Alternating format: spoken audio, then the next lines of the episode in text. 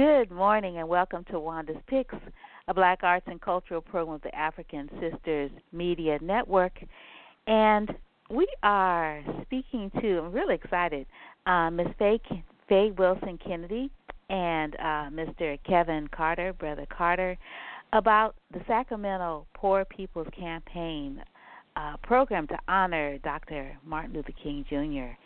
And I'm going to let them just take it away and talk about the Poor People's Movement, um, the campaign, uh, the uh, and as well as you know what they have planned um, for Dr. King's birthday. Okay. There's so much going okay. on now. Oh my goodness.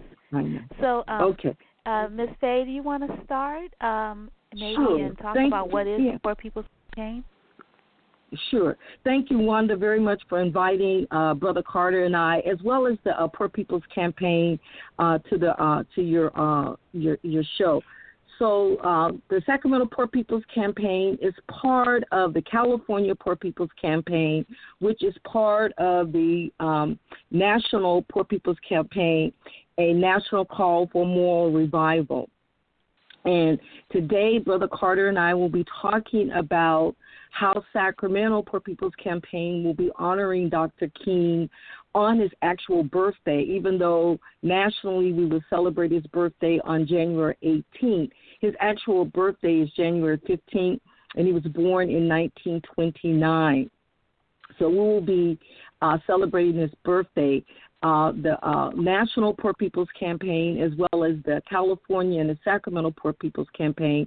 We've been around for about three plus years uh, working in a fusion movement, uh, working and engaging uh, poor folks, low income folks uh, around particular principles, and those principles or pillars uh, is talking about systematic racism, poverty, the war economy, and ecological ecological devastation, and building unity across race, class, gender, religious line uh, and to create what we know or what Brother Carter and I know is a fusion movement uh, and everything. And so I'm going to stop here and then have Brother Carter talk a little bit more about the campaign and everything.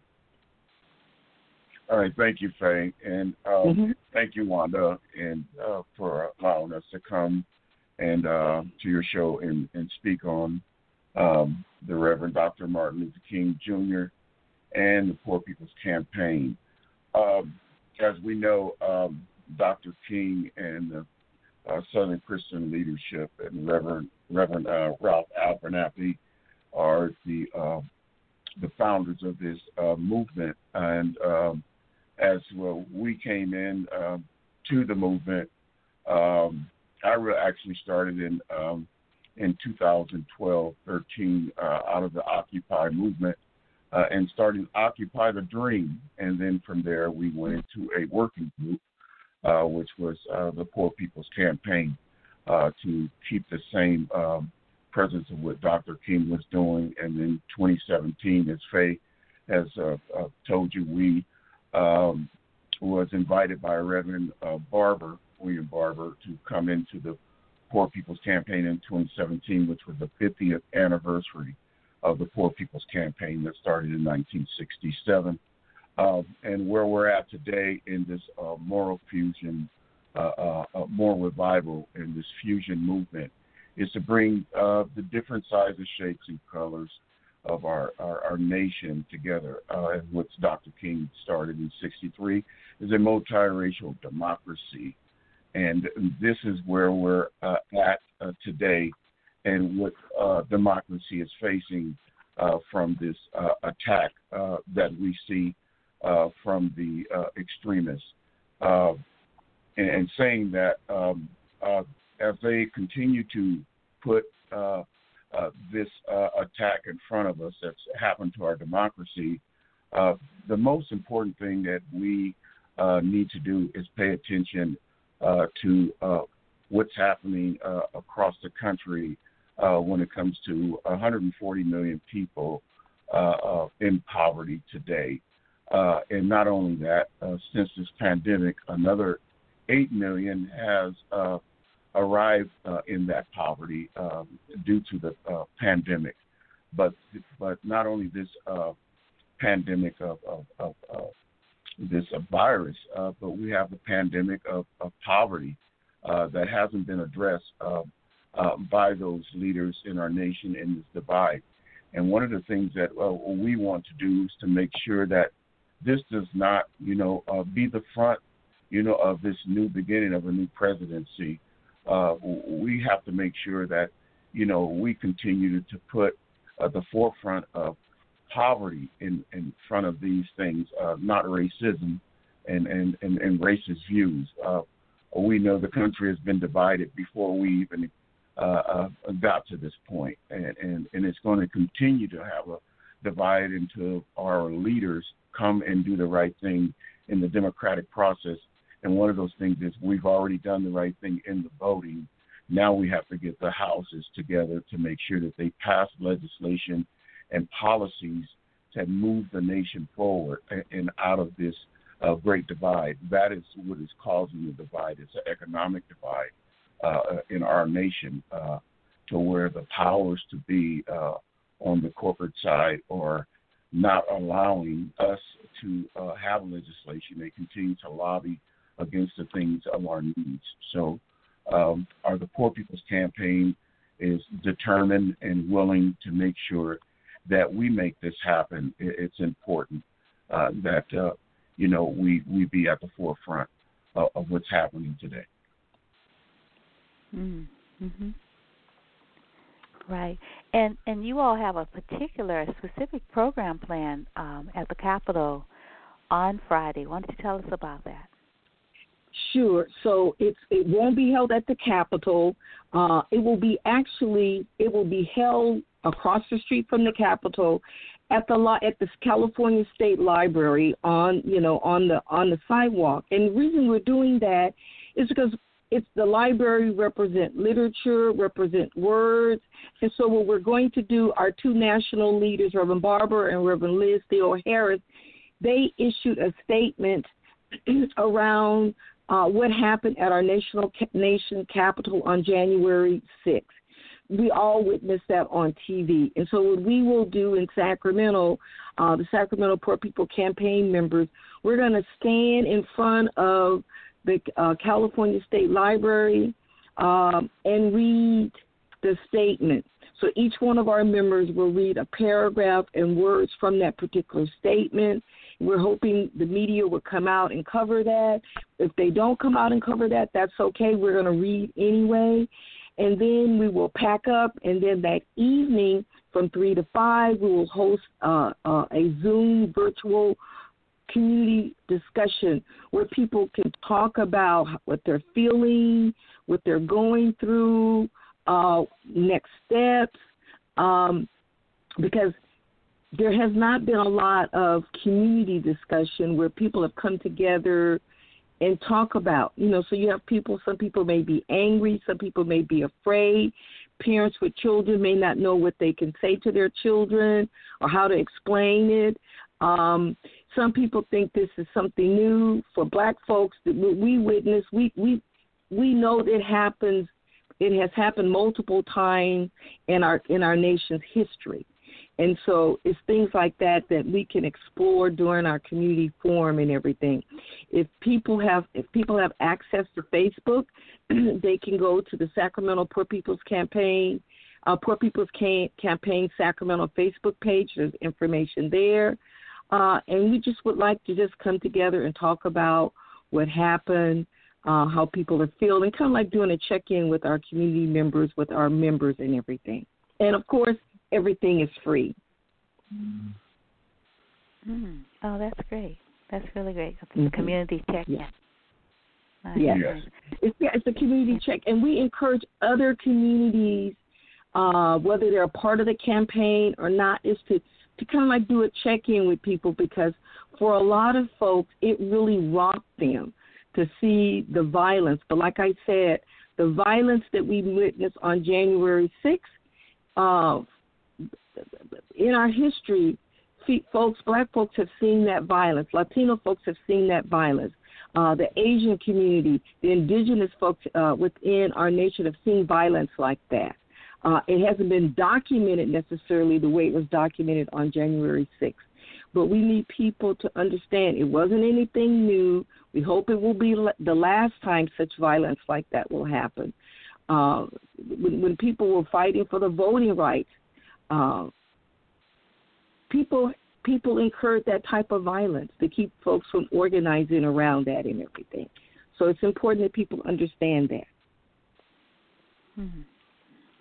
Yeah, I was wondering um, if if you could um, maybe share a little bit more about the uh, historic um, uh, Poor People's campaign. That is um, the reasons for it and and what happened because um, Dr. King, I believe he passed before mm-hmm. um, the uh, the march on Washington.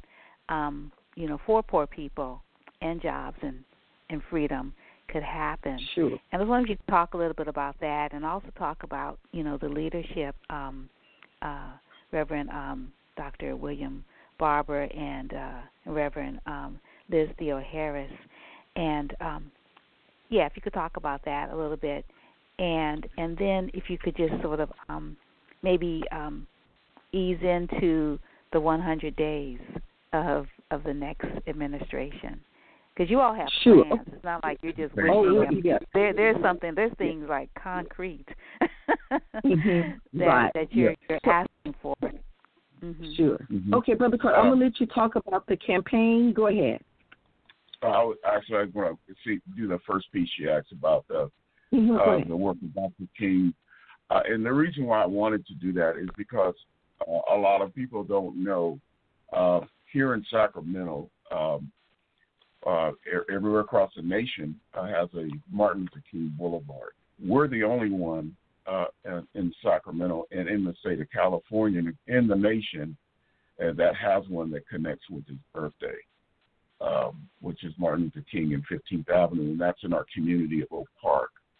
But in saying that, that, that is the cornerstone. In January, uh, back in um, 2015, uh, uh, um, his daughter, uh, Bernice King, came here. Dr. King uh, came here. Uh, I always told her I would recognize her as uh, Dr. Bernice King.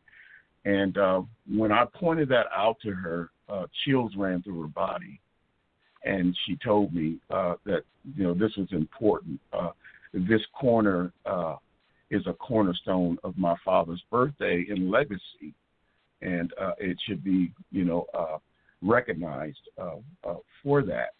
And at that time, there was a No Youth Left Behind Center that was there that was being acknowledged by her, uh, and it was also named uh, after her father, was the Mark, Dr. King uh, Educational Center. But in saying that, that brings us um, uh, to his last group that we had discussed and about uh, the Poor People's Campaign and what her father was doing uh, to empower people. And that was was made the threat on his life when his last trip was in Memphis uh, uh, to uh, uh, bring the concern to the garbage workers. And, and today, that happened to the garbage the garbage workers in that strike uh, is the same strike today that we see with the uh, the minimum wage workers in fast foods. Um, and saying that, so the Poor People's Campaign uh, with uh, uh, the Southern leading, le- uh, Christian leadership and Ralph Abernathy and that whole entire body was to uh, construct a movement uh, to not just uh, help to get people out of poverty, but create poverty prevention to not go into poverty. And, and, and that's where our, our movement uh, sustains today to do those things, to bring the consciousness and awareness to the things that Dr. King talked about that holds to the revolution of value, uh, those values and the principles if a man cannot, uh, if a man does not have the boots or the bootstrap to, to lift himself up, then how could he lift himself up? And then to prior legislation uh, uh, at that time, it, there, there, was uh, a, not a deep concern only until uh, Lyndon B. Johnson uh, started a Poor People's Fight Poverty program with the with the government. But Dr. King's program on poverty was was more overwhelming uh, than what the, uh, President Johnson was trying to do. And so, um, and that was the last uh, time that this movement was structured uh, uh, to to to go further, you know, uh, um, to to overcome poverty, and then things kind of fell apart. So, so that brings us to where we are today, when we we talk about poverty uh, and uh, the poor, uh, which is there's 140 million people that are in poverty, and uh, and, and, in that poverty, 45% uh, of the people uh, um, live below the poverty line. So as I said before, we have 8 million people today that have fallen into poverty um, during this pandemic. So th- there's a, a, a, deep urgency uh, that that that holds today, and even uh, before uh, getting to this point, um, and before Joe Biden and Kamala Harris became vice president, uh, president and vice president as they're going to be, uh, we had a forum in Washington D.C. Uh, June 19th of um, I believe it was 2019. and, Correct. Um, That's right. I was there. Cathedral Trinity mm-hmm. Cathedral. And uh, as you saw, we, we asked each one of them individually what uh, they were going to do about people living in poverty. So today, this is where we're at now that they're in office to see that, see if these uh, these candidates are going to hold uh, to their words. You know, uh, making sure that poverty is on the agenda. Uh, as you see around the country, it's devastating right now uh, because of what's happening with, uh, with uh, universal health care and all of these things that are going to be needed. People that are losing their businesses, people are losing their, their homes, uh, apartments, you know, and, and so forth. So these so these things now are the like I say is the most urgency now, and what's been put in front of it is this uh, ex, uh, right wing extremism about whose country it is. Uh, we have to understand it's our country, it's everybody's country. Nobody's stealing it. What's been stolen is the wealth of, uh, of Main Street uh, that has been given to Wall Street and uh, the major uh, corporations that where Dr. King talked about when those that continue to look to a higher allegiance and create a hell for. And so that's where we're at in our government. And so what we're doing in this in this uh, transition is to change the narrative of these things so that we get back to the responsibility of taking care of everyday people who form this government, who legislate and petition in the right way in a peaceful manner, you know, saying for their grievances, you know, to, to move this country forward. So uh, when we talk about Dr. King, those are the things that he was was trying to do before he was assassinated. Um, and so, where we pick up today is uh, from that and see how we can move, you know, move forward, you know I'm saying, together, you know, and, and, and, and make uh, things possible uh, for those that are, are long suffering. Yeah, so I'll, I'll leave it at that so Faye can uh, move into the next segment. Okay, good. Thank you, Brother Carter. Uh, I always like mm-hmm. hearing you walk us through that part and everything. So, um, and thank you, uh, Wanda, for wanting to know more about what we call the 14 policy, the 14 policy priorities to heal the nation, a moral and economic agenda. Because in our country, we focus a lot on the physical violence when people are fighting, when you know, when when folks are taking over the uh, our, our capital, like we witnessed on January 6th, but there's also a such thing as called policy violence, where policies are developed and enacted without regard on how they impact people in general, but particularly poor folks and everything. And once again, you know, you heard Brother Carter talk about the 140 million uh, poor and low income folks living in this country. And so the Poor People's Campaign has come up with these 14 policy priorities. And I'm just going to read a few and then folks can visit our uh, National Poor People's Campaign website to get the uh, the entire uh, 14 uh, policies and a little bit more information. And so the first one is just to enact comprehensive and just COVID 19 relief that provides free testing, treatment, vaccine, and direct payments to poor to the poor. Because oftentimes in these discussions, poor folks are left out of the discussion. Um, and so we want to make sure poor folks have have access to testing, treatment, vaccine, and direct payments and everything. Guarantee quality uh, health care for all, regardless of any pre-existing condition raise the minimum wage to $15 an hour immediately. If we really want to change the way people can live and support themselves and their family, we're going to look have to look at the amount of money that they're able to make. And in some cities, $15 an hour may not be enough to pay the rent, particularly like folks who live in the Bay Area, people who live in who, who live in LA and Southern California, a really large city. But we need to raise that minimum wage to fifteen dollars an hour. Update the po- poverty measurement. Guarantee quality housing for all. Nationally, we are witnessing a housing and a homeless crisis.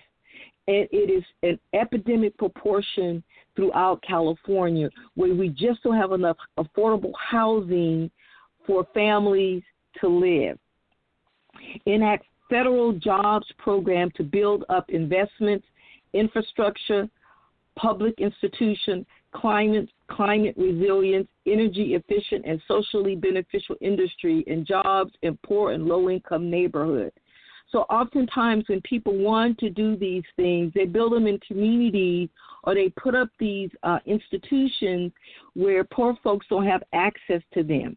And oftentimes many folks, poor folks or low income folks, don't have cars, or transportation, public transport or access to public transportation, or even if they have access to public transportation. So, for for example, in Sacramento, um, the buses and the, what we call light rail, which you guys call BART, it stops at a certain time. So, if you're working a shift job and your only transportation is public transportation, you don't have access to the type of employment and opportunities that other folks have uh, protect and expand voting rights and civil rights for folks. That is so crucial. We witness that uh, in, in, in, in states, uh, in cities, people were being purged from ro- from the voting rolls. Places where people normally could go vote uh, were being shut down or being reduced. And so we really have to look at expanding voting rights and civil rights guarantee safe, quality, and equitable public education with support uh, to protect against resegregation. And this is critical. Um, we have to really understand that quality public education will determine your lot in life. So it's not that I have anything against a private school. It's not that I have anything against a, a charter school, but the vast majority of folks uh, need to have access to public education, and it needs to be good quality education. And we ought not to be moving towards resegregating ourselves in public in public education. So, for example, people say, "Well, what do you mean about good quality education?"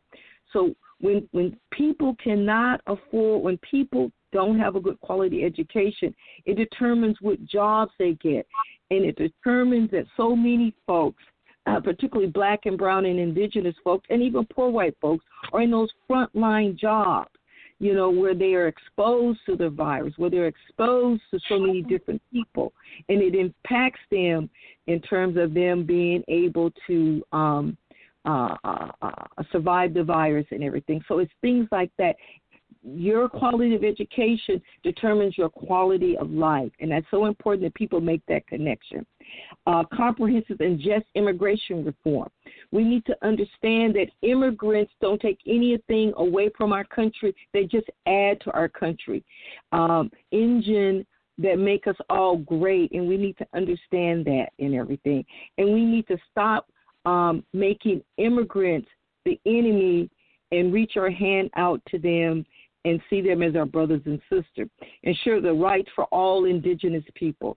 We still don't understand the trauma that this country has done to our indigenous brothers and sisters uh, and how it continues to uh, uh, traumatize uh, our indigenous brothers and sisters. And if people don't know what we mean when we say indigenous, we mean our Native American brothers and sisters, uh, particularly in the United States and everything. Enact fair taxes and targeted tax credit. So we all saw our our government uh, a year year ago gave massive tax cuts to the wealthy, and the rest of us are trying to figure out how we're going to pay our taxes, uh, and how we're we're still waiting on our six hundred dollar check and everything. So things like that. Use the power of executive order. So in our country, one party has made another party look bad when they use executive orders. But when you can't engage in honest discussion and get things done, you have to use executive orders to move things forward. Uh, redirect the bloated Pentagon budget towards these priorities as a matter of national security. So, once again, we focus on violence as a national issue but we don't focus on when you have 140 million people living in poverty, 140 million people who may, many of them who may be unhoused, who are working in low wage jobs, who are struggling paycheck to paycheck and trying to figure out how they're going to get pay their rent, pay their mortgages, put food on the table, pay their electricity bill. That is a national security issue that we need to really look at the Pentagon's budget and figure out how we're going to move towards making sure everyone is living in and then work with the PPC to establish a permanent presidential council uh, to advocate for these bold policy agenda. And so I went through the four of them in a very uh, brisk way with you, but we encourage people to visit the Poor People's Campaign website and to look at them to read in greater detail. So there is a such thing as policy violence, and we would like to end all forms of violence, whether it's physical violence, whether it's policy violence, and we can do that by familiarizing ourselves with that. We can do that by encouraging people to get involved with the Poor People's Campaign. There's a Poor People's Campaign uh, uh, uh, network or chapter almost in, in most major cities. So there's one in LA, there's one, of course, in Sacramento, there's something going on in the Bay Area, there's something going, a chapter or group in the Inland Empire area in Orange County. So we encourage people to get involved that way. And if you don't feel like getting involved with another group, you can incorporate these policy uh, uh, priorities with existing groups. So both Brother and Carter and I are involved with the Poor People's Campaign, but we're also involved with other groups. So I'm a part of, I'm the immediate past president of the Sacramento Area Caucus. So we're going to be uh, uh, looking at these policy priorities, and we're going to see what role we can play in implementing them. We already play a role in making sure all children, particularly black and brown and indigenous children, have access to quality education. But we also know that if we don't change and somehow pay people a de- decent wage, we're not going to be able to address systemic poverty in our country and everything. So those are some of the things. Like you said, we have a plan.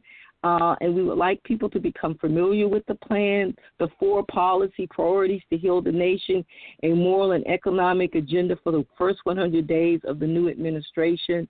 Uh, we think these are doable. Um, uh, they don't. They're not outrageous. They're just something. They're I call them common sense ideas that need to be discussed, reviewed, and implemented in the first 100 days. Huh. Well, thank you. Yeah, thank, thank you. so much. Wow, you all are such a great tag team. You are like okay. smooth, as they say. wow. I mean, you're just hey, really, really. This is so good. Wanda, Wanda, it's called teamwork makes the dream work. Oh yeah. yeah. Well, I just have a couple of follow up um, questions, and that I wanted you mm-hmm. to maybe elaborate on a little bit more. Um, for one, I was uh, doing the math, and if I if I subtracted correctly, this Friday is Dr. King's, or would have been Dr. King's 92nd birthday, and he was born yes. in 1929. So isn't that interesting? It's a reversal, you know, 29 and 92. Yes. Um, mm-hmm. Mm-hmm. Yeah. Yeah, and um, and then I was wondering if um, if you could talk a little bit about how this movement. Um, I mean, I remember when uh, Reverend Doctor um, William Barber had the Moral Mondays, right? And mm-hmm. and we think mm-hmm. about Dr. King's work, and and and most most um, leaders of African descent and uh, work sort of comes from a spiritual grounding, and mm-hmm. and mm-hmm. I was just wondering if you could talk and maybe share because Dr. King, you know, he was quite the orator, orator. So I'm sure you have your favorite speeches. mm-hmm. And and people know, you know, that they know I have a dream because that's the one that gets all the mm-hmm. but you know, it's it's on that that top 10 Mm-hmm. spinning, you know, but there there are so so so many um mm-hmm. great uh uh, speeches that he has given, and I was just wondering maybe you could share from one of your favorites or favorites, and um, and but before that, I wanted you to talk about how this you know this movement, the Poor People's Campaign um, movement, is based on the people, like for real, and mm-hmm, and mm-hmm. you know, and and and um, and the organization went around the country, and that was what was so beautiful about you know, June 20th, 2020, was hearing all of these people, right? You know, mm-hmm. from from the uh tribunals, you know, where mm-hmm. you know people were coming out and their testimony went into a, a national historic record. Mm-hmm. Yeah, I want you to talk a little bit about that because that really grounds it. Because people people own it because they see themselves, right? Sure, right. Yes. And Mm-hmm. thank you very much, Wanda, for talking about that. So in California, we hosted, ooh, I think, eight, part of what we called our poverty tour.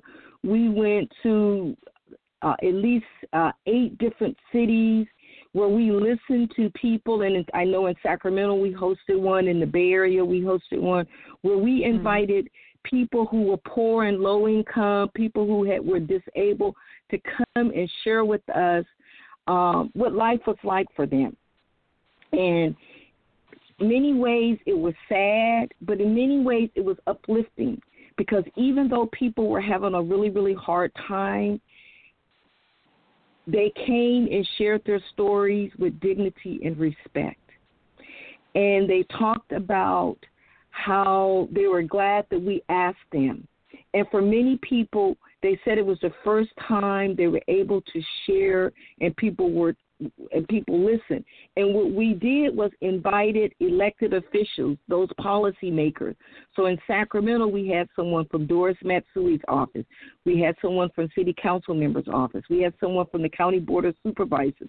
And their jobs were to sit there and to listen. And so, so, and I know when Brother Carter and I were in the Bay Area, you had a Congresswoman uh, Barbara Lee sitting in the audience. None of us realized that. I know I walked by and I said, oh, "That kind of looked like Barbara Lee," and come to find out it was her. She yeah. was sitting in the audience, listening very intently. So for many, for many people with modest means, it was their first time that they were asked to come and share what it's like to be poor, what it's like to be disabled, what it's like to be poor and disabled in this particular country or the particular city that they live in. And like I said, it was uplifting, but it was also very, it was sad because as a country, once again, it goes back to that policy violence. You know, we want to talk about the the physical violence, but we don't want to talk about the policy violence. What we can do to make life better uh, for folks and everything. So it was really, really, really good. We hosted one, like I said, in Sacramento. It was like on a Thursday. We we had standing room only for folks. And Brother Carter and I went down to the one in the Bay Area. It, it was over 300 people at the church. We uh, went down to Fresno. Fresno was the place where we hosted the statewide, uh, where people from all over could come and share what it's like to be uh, of modest means living in California. And even though California is probably one of, I, I, I think someone someone says like the sixth, uh, uh, uh, some of the the sixth uh, highest economy uh, in the world, but we have a lot of poor folks living in Sacramento, living in California. We have a lot of poor folks who are working in the agricultural industry who are feeding all of us, but many of them can't afford to purchase the food that they harvest for us to eat. They will tell you that. They can't afford to purchase the delicious and the wonderful fruits and vegetables that they harvest for not only us, but for the world. So, what does that tell you that we need to do as a nation community? That we need to figure out a way to pay people decent wage, to make sure people can go to work in, in working conditions where it's safe for them, where if they do want to join a union, they have access to join a union, where they're not worried about the working conditions that are being unsafe for them. And so that was one of the beautiful things about the poverty tour, where we were we went from community to community, listening, and we we heard the common thread that I heard was that people want a better life. People are doing the best they can do, but you can't do any better when you're making minimum wage and you're facing $1,100 a month rent payment, or you're facing $1,500 or $1,800 a month for rent. And when you do get your, your paycheck, you don't have enough money to pay your rent, to buy food, for utilities. And we're pretty lucky in California. We have we have okay weather. You know, there are certain parts, like in the north, where it gets to be really, really cold. But can you imagine brothers and sisters who live on the East Coast, where you hear them say half of their paycheck goes to their heating bills, particularly in a winter month, You know, where they're barely able to pay their rent or they make their mortgage payment. So it's things like that we heard, and we were so glad that um, people came out and shared their stories with us as part of the um, the poverty tour uh, in California and everything. And I don't know, Brother Carter, do you have anything to add about that?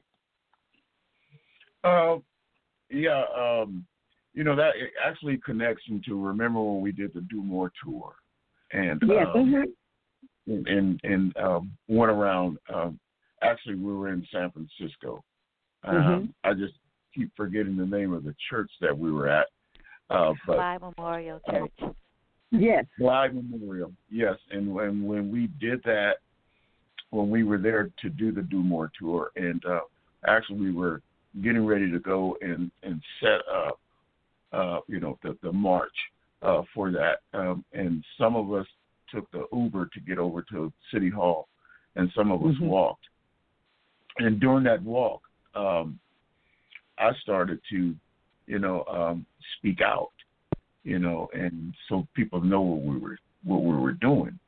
And um, from that, it allowed us in the march to have people to uh, join the march as you know as we came back through uh, to get the Glide Memorial. But mm-hmm. and, and saying that uh, this campaign is the moral witness.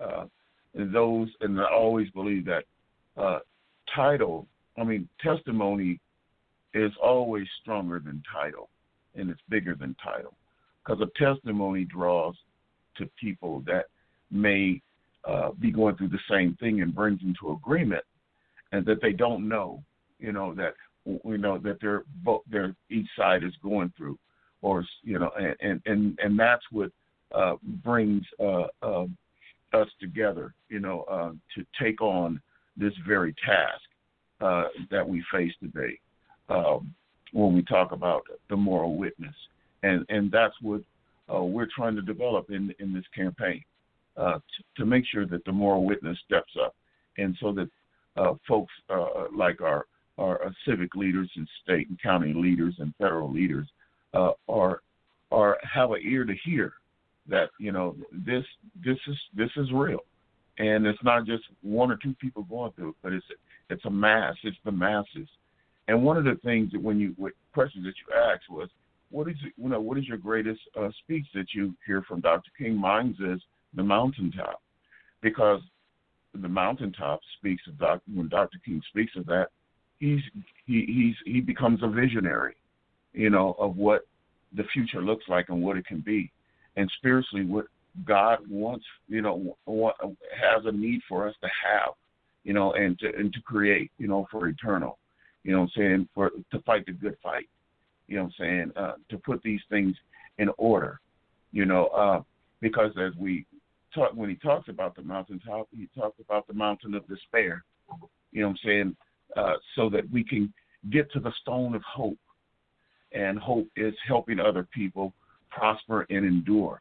So when when I hear that, you know, I, I then it, then it comes to how I have a dream, you know, uh, because the dream comes that's that that's the whole whole significance of his his journey, uh, and that's a tedious journey uh, that he was on uh, to be obedient to the master. You know what I'm saying? And that was a power greater than us that he was going to stay divine to no matter uh, what it, what would happen down the line because every time in one of his speeches, I don't really know what's going to happen now. And and and when he says that, you know, he, he's telling the people that I may not be here this long because I, I I just don't know, but I know that I've done God's will. You know what I'm saying? And and and and that's what I believe that we have to pick up when we uh, take from his birthday, you know, uh, uh, um, to make a, a recommitment you know what I'm saying? And and not only a, a recommitment, but a, a reclaim of the dream. You know what I'm saying? And where he left off with the dream, because I've been in a lot of marches, and they have too, especially when they have the MLK marches. And I'll come out there with the Poor People's Banner, and folks want to run, get around it, don't want to get behind it or be nowhere close to it. And I tell people that that's shameful because of the simple fact that this was Dr. King's last fight. This was his last fight that he that he was the, the last thing that he was doing to to get us over the over over the, the mountaintop. You know what I'm saying? So that we can get to the stone of hope of economics. You know what I'm saying? And and they run from it. And my thing is, if you run from it, you're going to end up in it because mm-hmm. you, you're not you're not coming to somewhere where it's going to educate you to prevent you to be going into poverty. And that's what Dr. King was trying to do. It's like Bernice, uh, Dr. Bernice King said, look, my dad was trying to empower people. He wanted us to have the best jobs, the best education. We have to demand these things. Earn, learning is earning. And, and, and, and, and she said that, and that was his will to stick to those things. And, and that's what our will is today. So I tell people if you're going to march, if you're going to be a part of Dr. King's uh, legacy, be the be the work that he did not finish. Because if you become the work that he did not finish, it all gives us a chance to come together and, and be the moral witnesses and, and, and have a moral conscience about one another and share not a botch love, but an unconditional love and a passion about humanity because he was a great humanitarian you know, in this lifetime. And we haven't seen no one like that again yet. But what we can do is to pick up from the birthright of what he came from when he was named Michael and his father changed his name to Martin Luther. Mm-hmm. You know, he didn't like the way things were going in the South. And had Martin Luther uh, uh, go into the ministry, and, and Martin Luther took it from there and, and brought us to uh, a, place that now is a multiracial democracy. When we hear them in politics talk about socialism, they're not talking about socialism from the past of, of, of, of the, the 40s. They're talking about Dr. King's social justice, what they call it socialism. Because social, if you say social justice, well, people are they're not going to be uh, uh, turned off by that. But socialism, they will. So you watch the words that are being said. So these things that he created for a multiracial democracy, and put in place and embedded. These are the same things that we're proceeding to go through with Reverend Barber and Liz Theoharis in, in this moral revival movement. That's why it's a moral revival movement, because it was a moral issue that we face today. Uh, uh and folks have to have a moral conscience because of the immoral things that are taking place. So that's that's what uh, we have to see, you know, and, and, and, and understand, you know, in order to move forward and do it in a nonviolent way, you know, to be resistance against nonviolent, you know, the violence because of the simple fact that, you know, uh, rage is going to be always out there. But the thing is, you cannot think when you're angry. You cannot do the right things when you're angry. We see today what walked inside of the Capitol a mob mentality. And in that mob mentality, uh, those were people that were uh, actually uh, owned businesses, multimillionaires. Uh, probably some of them were uh, in law enforcement. And, and but the thing is that let us understand what they were trying to do. They were trying to uh, disrupt uh, what's coming to be with this new administration that they wouldn't be put on the agenda first. So they're they're moving themselves uh, in the threat of fear, you know what I'm saying, to to, to block uh, the democratic process of, of what has taken place. Like uh, Faye is saying, all of the, in this election, well, poor people uh, voted, and, and that's why there was uh, he lost the election more votes. He didn't show up on uh, uh, on June 19th in, in, in Washington, D.C. Uh, at the Trinity uh, uh, uh, uh, and, and, and, and say anything. And he was offered to do that, you know, and speak to the poor people, but he didn't. But now the poor people have spoken. They have begun to to to speak, and now it's the process uh, uh, that uh, we're getting ready to go through. And I just ask everybody to stand firm, you know, stand and, and, and stay focused, you know saying, and and stay true to uh, this commitment, you know, of what Dr. King has left us to do and, and to follow through, and so that we can get to back to the stone of hope. Thank you. Well, thank you. So I forgot to mention. Thank you for Brother Carter. Thank you for those words. I forgot to mention the speech that I one of my favorite. It's actually the speech about uh, Beyond Vietnam, a time to break the silence that he uh, recited and gave at the Riverside Church in New York on April fourth, 1967, one year before his death. And the reason I, and particularly now, I think the second part of that title, A Time to Break the Silence, is so apropos today. It is time that we break the silence of what's going on, the complicity uh, of the policy violence that we witnessed for the past four years. And so for me, that's really good. But it also was one of the first times that Dr. King went from talking mainly about what we would call civil rights to more looking at more human rights um, and talking about a subject that was very taboo for anyone to talk about, but particularly for black people to talk about the Vietnam War and its implication, and particularly its moral implication that you know the mighty USA continues to kill, continues to engage in a violent way, and so for me, that was one of my favorite ones. Um, when I when I read that, and it's even I encourage people to if you can um, uh, actually listen to his words. Uh, it's it's one thing to read his words. It's a whole other thing to hear him deliver any of his speeches, but particular that speech. Uh, it is it's very powerful, and like I said, the second part of that speech, uh, a time to break the silence, is just so um, it, it's just so apropos for today that it's time for us as a nation community to break the silence. What we've been witnessing and living through for the past four years of just hate, bigotry, racism misogyny, you name it, we've had to live through it, and we had we've had to live through it around policymakers pretending that everything is fine. When we see people living in poverty, when we see people uh, can't find a place to live.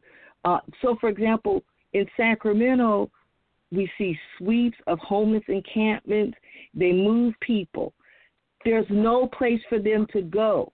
So even if you tell them to go someplace, there is no place for them to go. They have no money to even get on the bus to go from point A to point B.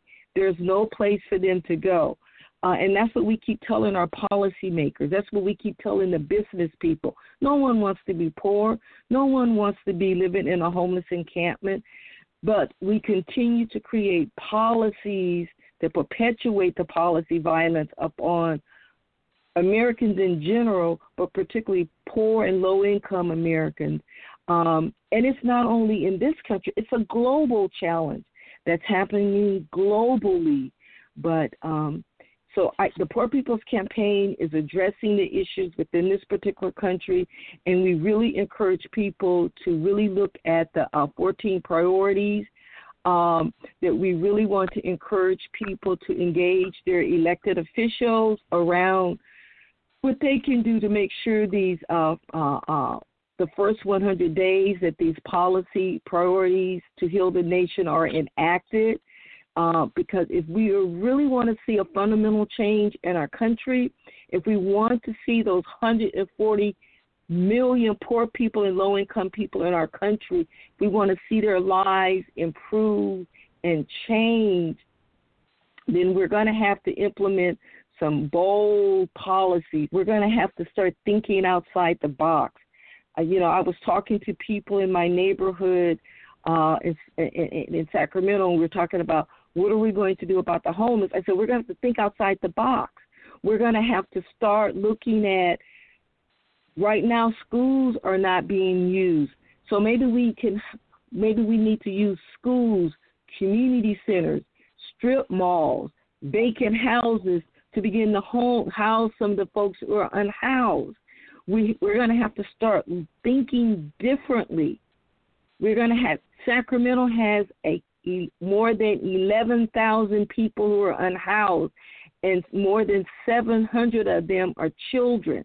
And we haven't even talked about what's going to happen once the eviction moratorium is lifted. Those are going to be families with children.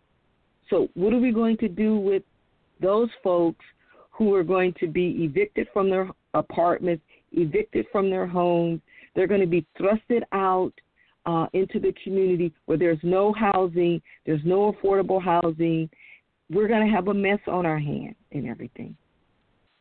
So the Poor People's Campaign in Sacramento is addressing those issues. The Poor People Campaign throughout the state of California, they're addressing those issues. And we're also addressing issues like that throughout the nation, where we're putting poor people at the center, where they are giving their voices and they're sharing.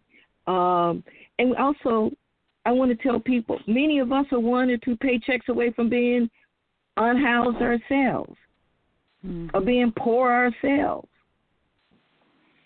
I always like to remind people of that. And we witnessed that when we had the government shutdown, was it a year ago or two years ago, when you heard people say that they can, they miss one paycheck, okay, then we can make that, but we can't miss two and three paychecks.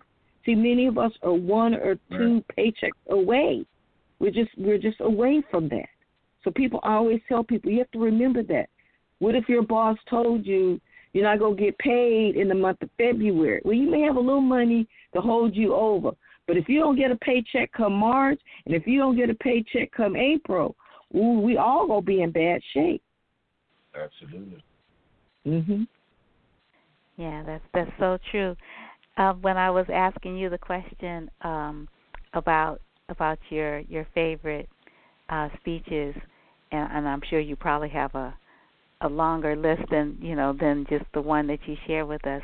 I was mm-hmm. thinking about okay, which which one do you which one would you like to uh, to share? And so I was thinking about I like I like the letter from the Birmingham jail. Mhm. Um, mhm. It's and and the, uh, that one is in one of my textbooks, and then the other one it's not a speech, um, but it's uh, from Dr. King's book Stride Towards Freedom, uh, 1958, and and Mhm. he's talking about the three ways that oppressed people throughout history have reacted to their oppressors, and and they name. Um, I'm not sure if his title was the ways of meeting oppression. You know, sometimes when um, Mhm.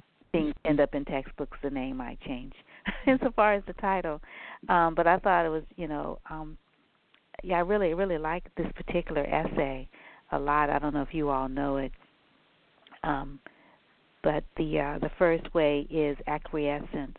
Uh, the oppressed resign themselves to their doom, and then the second one is uh, that oppressed people deal with oppression is to resort to physical violence and corroding hatred. Uh, and he says that violence only brings about momentary uh, results. And then the third way open to oppressed people is in their quest for freedom, uh, is the way of nonviolent resistance. And I think about the whole word about freedom, right? And he mm-hmm. says, um, like the synthesis in uh, Hegelian philosophy, the principle of mm-hmm. nonviolent resistance seeks to reconcile the truths of two opposites, uh, acquiescence and violence, while avoiding the extremes and immortalities of both. So, mm. uh, yeah, and so I was just thinking with regards to that, and in the Poor People's Movement and campaign uh, for racial justice and freedom, and the whole reason why the march was necessary, and it continues to be necessary, uh, is because of you know the the vast differences in in the way that um, the uh, the uh, e- income and you know money mm-hmm, and mm-hmm, all the mm-hmm. things that people need, you know, education, housing, how they're just not people who need it don't get it, right? And so I was mm-hmm, thinking it's really really what I think what I love about the Poor People's Campaign and the movement is that you're not alone. Like you got mm-hmm, folks yeah. like holding you, right? Yeah. Like it's because you know it's real isolating. You know, like dang, who's gonna know that I'm sitting here starving, right? Who's gonna know right. that if I don't get like the X number of dollars, I'm not gonna be able to live here anymore? And mm-hmm, where is mm-hmm. my family gonna go?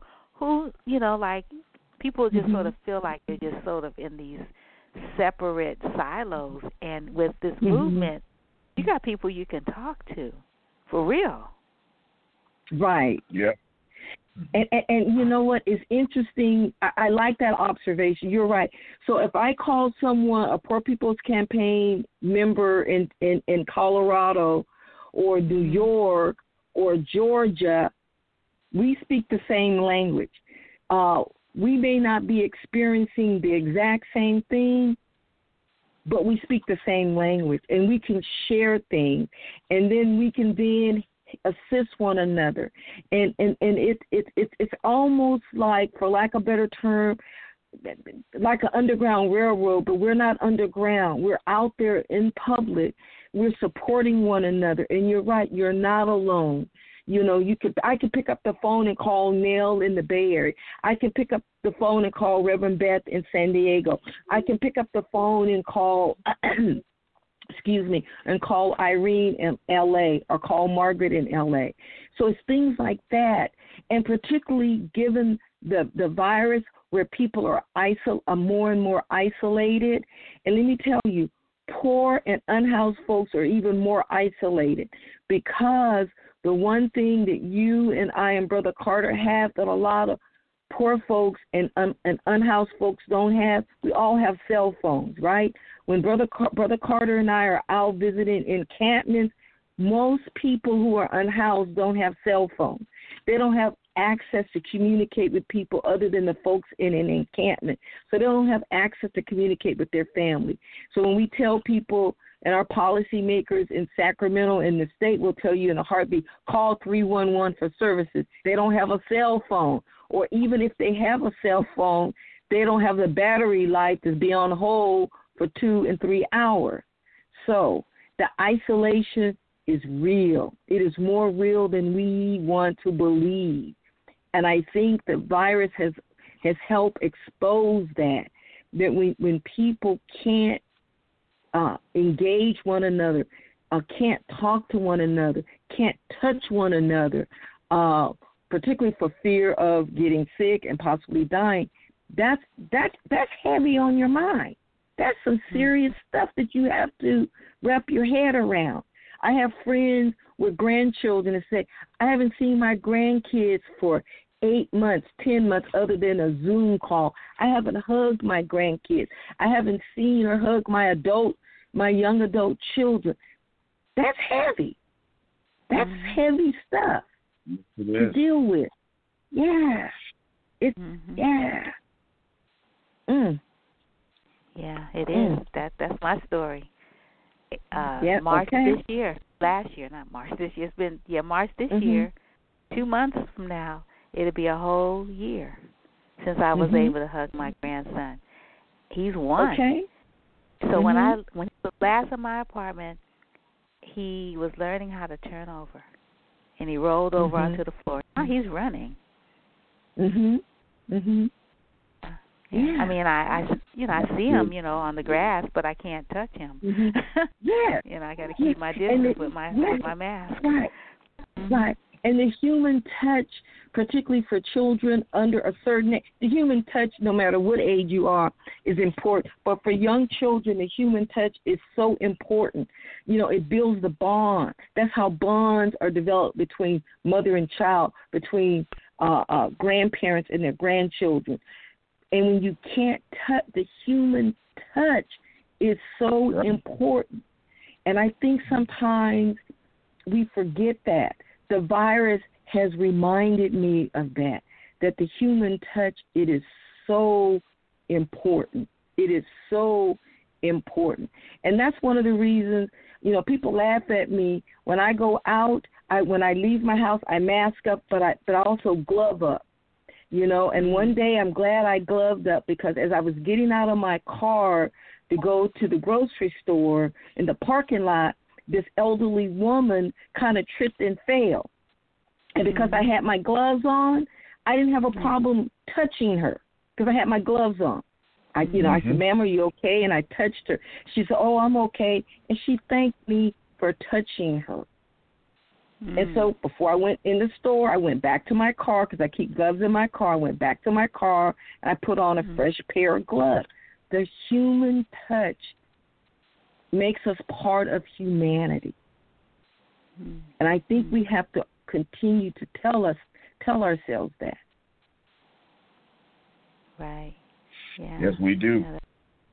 Mm-hmm. You, you know, uh, Wanda, I just um, picked up a book someone gave me, uh, and I haven't had a chance to really sit down and read it. Uh, and and it's uh, one of the last books uh, around uh, the work in Memphis. It's called Going Down Jericho Road. Um, mm. The Memphis strikes with Martin uh, Martin Luther King's uh, last campaign. It was written by mm. Michael K. Uh, Honey.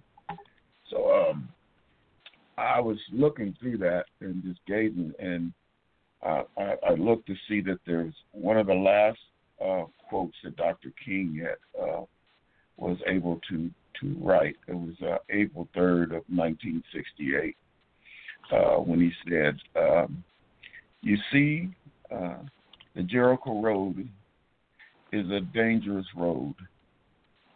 The question is not if I stop to help this man in need, mm-hmm. what will happen to me? The question is if I don't stop to help the sanitation workers, mm-hmm. what will happen mm-hmm. to them? Mm-hmm. And, you know, just reading that quote, it, it's like, you know, today, you know, if we don't stop to help those in poverty, it's not what will happen to them, what will happen to us mm-hmm.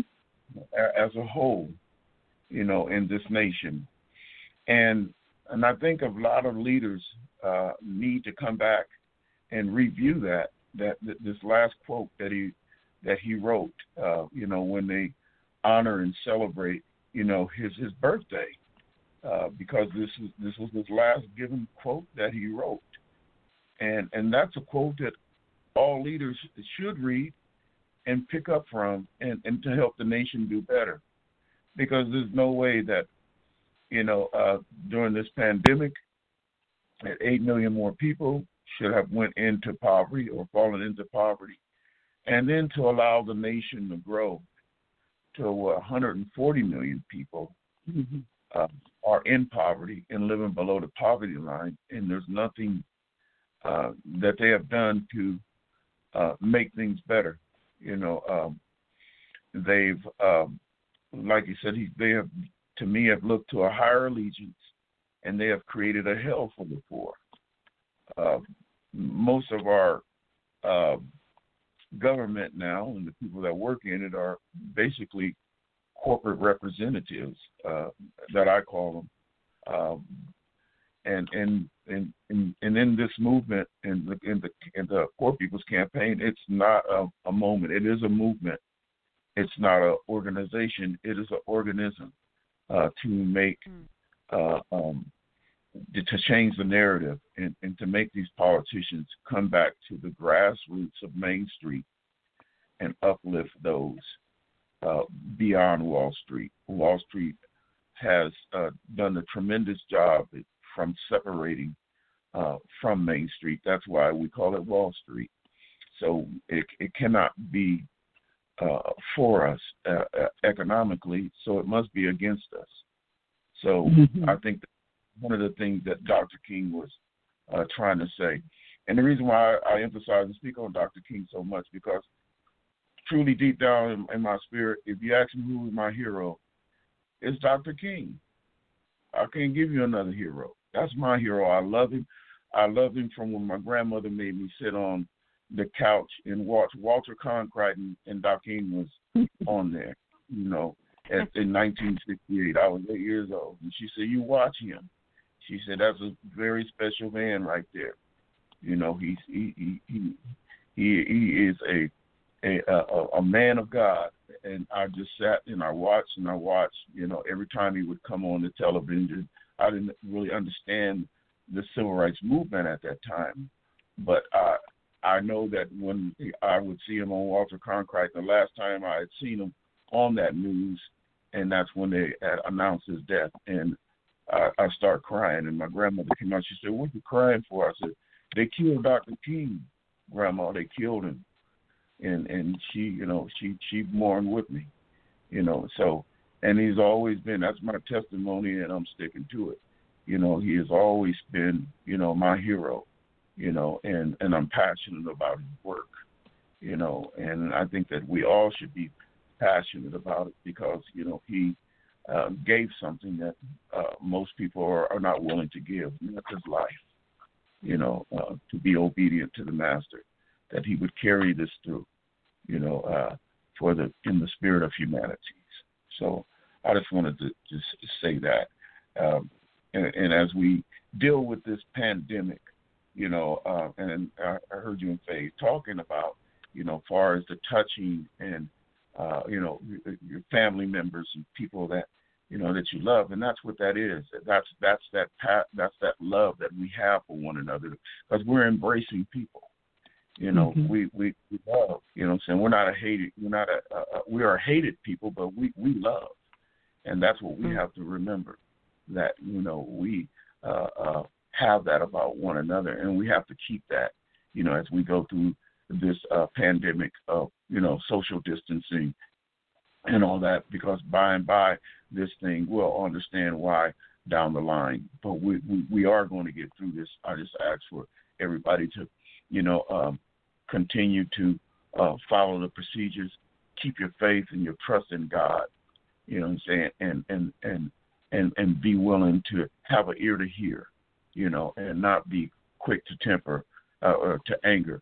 Uh, I have to say that, and I have to say that to myself because Faye will tell you sometimes I, I get I get angry. I get you know I'll, I'll go through a, a frustration about something, but I come back to you know uh, here uh, where I stay at, and and uh, I go back to the altar and and and pray on it. And uh, but it, it's it's it's important, you know, especially in this time because of the nature of what we're in, and, in dealing with, especially being in part of the Poor People's Campaign. Anybody out there listening, if you want to be a part of this campaign, you have to be a person of nonviolent resistance. You have to be that, you know, uh, because it's important, because that's what's going to get us through. Love is much more powerful than hate. And Stevie Wonder uh, wrote a song which is called "Love Is in Need of Love," and that and that's where we're at today. So let's continue mm-hmm. to love on one another. You know, what I'm saying embrace and encourage one another. You know, uh, through these times, and and stay vigilant. You know, what I'm saying and aware and conscious. You know, what I'm saying and and and continue to be the moral witnesses that we are. Mm. Wow. Well said, Brother Carter. I want to let our audience know that we're speaking to um, uh, Mr. Kevin Carter and uh, Ms. Faye Wilson Kennedy about the uh, Poor People's Campaign, specifically um, Sacramento Poor People's Campaign, and what they have planned for Dr. King's birthday on Friday, uh, January 15th. And um, in the morning, and then later on in the afternoon, there's going to be a, a mm-hmm. virtual um, program. Could you give us the details again? Sure. So the morning, starting at 10:30 a.m. in Sacramento, in front of the California State Library, uh, uh, members of the Poor People's Campaign will gather, and we will read the statement created uh, by our national leaders, Reverend Dr. Uh, Barber and Reverend Liz Theoharis. Each member will read a paragraph. Um, if the media show up, we'll entertain questions. If they don't, we'll pack up, we'll go home, we'll rest, and then we'll come back later on that evening from 3 to 5 for a virtual um, community discussion, kind of like a check in. We're encouraging groups to do that with their community. Do a check in and see how people are feeling based on what happened on that we all witnessed as a world on January 6th at our at our nation um, capital. Uh, we, you know, some people are afraid. Uh, some people are angry. Some people are depressed. Um, and particularly in this time of the virus, where people are not engaging people as much as as much as we probably should. We just want to do a check in and hear, you know, and check in to see how people are doing, and to see how we, as a fusion movement, can uh, can begin to move forward uh, in Sacramento, uh, and then we, as a fusion movement, will be moving forward nationally, and then within the state of Cal in, in the state of California and everything. So that's what we have planned for his actual birthday. I know cities. Um, cities and uh, jurisdictions will be celebrating his birthday on Monday, January 18th. Um, I know Sacramento is going to be doing a lot of things, but uh, the Poor People's Campaign will be doing that. We'll be doing our work on that on this Friday and everything. And you, if you have access to the um, uh, the uh, uh, uh, Facebook. You can visit our Facebook page. It's uh, Poor People's Campaign, comma Sacramento. Uh, the information will be there. Uh, we encourage people, even if you can't come and participate on our uh, community virtual, then have one with your own with your, with your own circle of friends or with your family. Talk about how you feel. Talk about how you're processing with your eyes and brain witness on that um, one week ago today. Uh, what actually yeah so we think that's very very important to do that. It's part of like breaking that silence that i talked about earlier and everything. Right yeah. Wow. Well thank you both so much for this really wonderful um, conversation and exploration of of a way to um, to actually make a difference um, and to end um, you know poverty here in our nation and and all of these other um, you know, uh, in I guess um, inequalities um, that mm-hmm, exist mm-hmm. and that have become normalized. Yes, and I like yeah. you're right. It's become normalized. People, eh, people, we, we should not accept as a as a as a nation community that that we have 140 million people who are poor and living in poverty.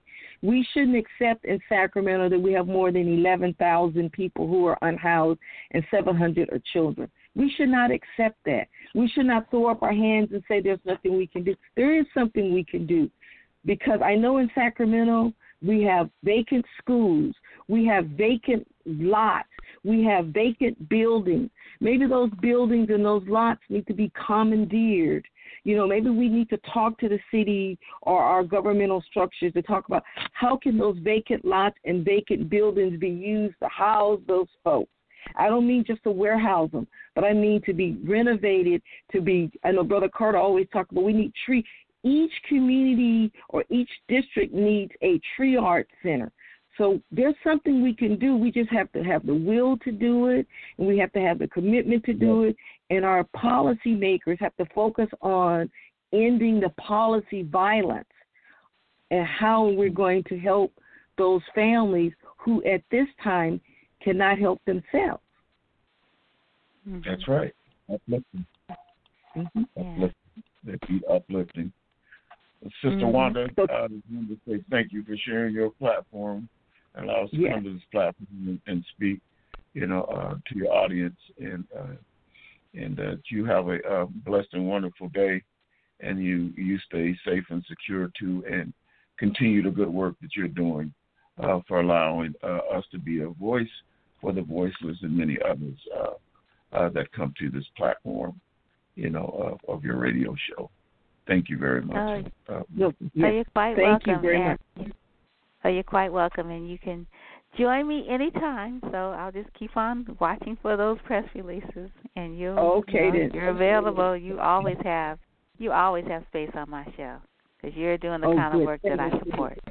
Thank you. Okay. Thank you. Thanks a lot. Take care. You stay safe. All right. You and too. much love. Peace and blessings. Uh-huh. Bye bye. All right. Best love to you too. Bye bye. Peace and blessings. Peace and blessings. God bless you. God bless you too.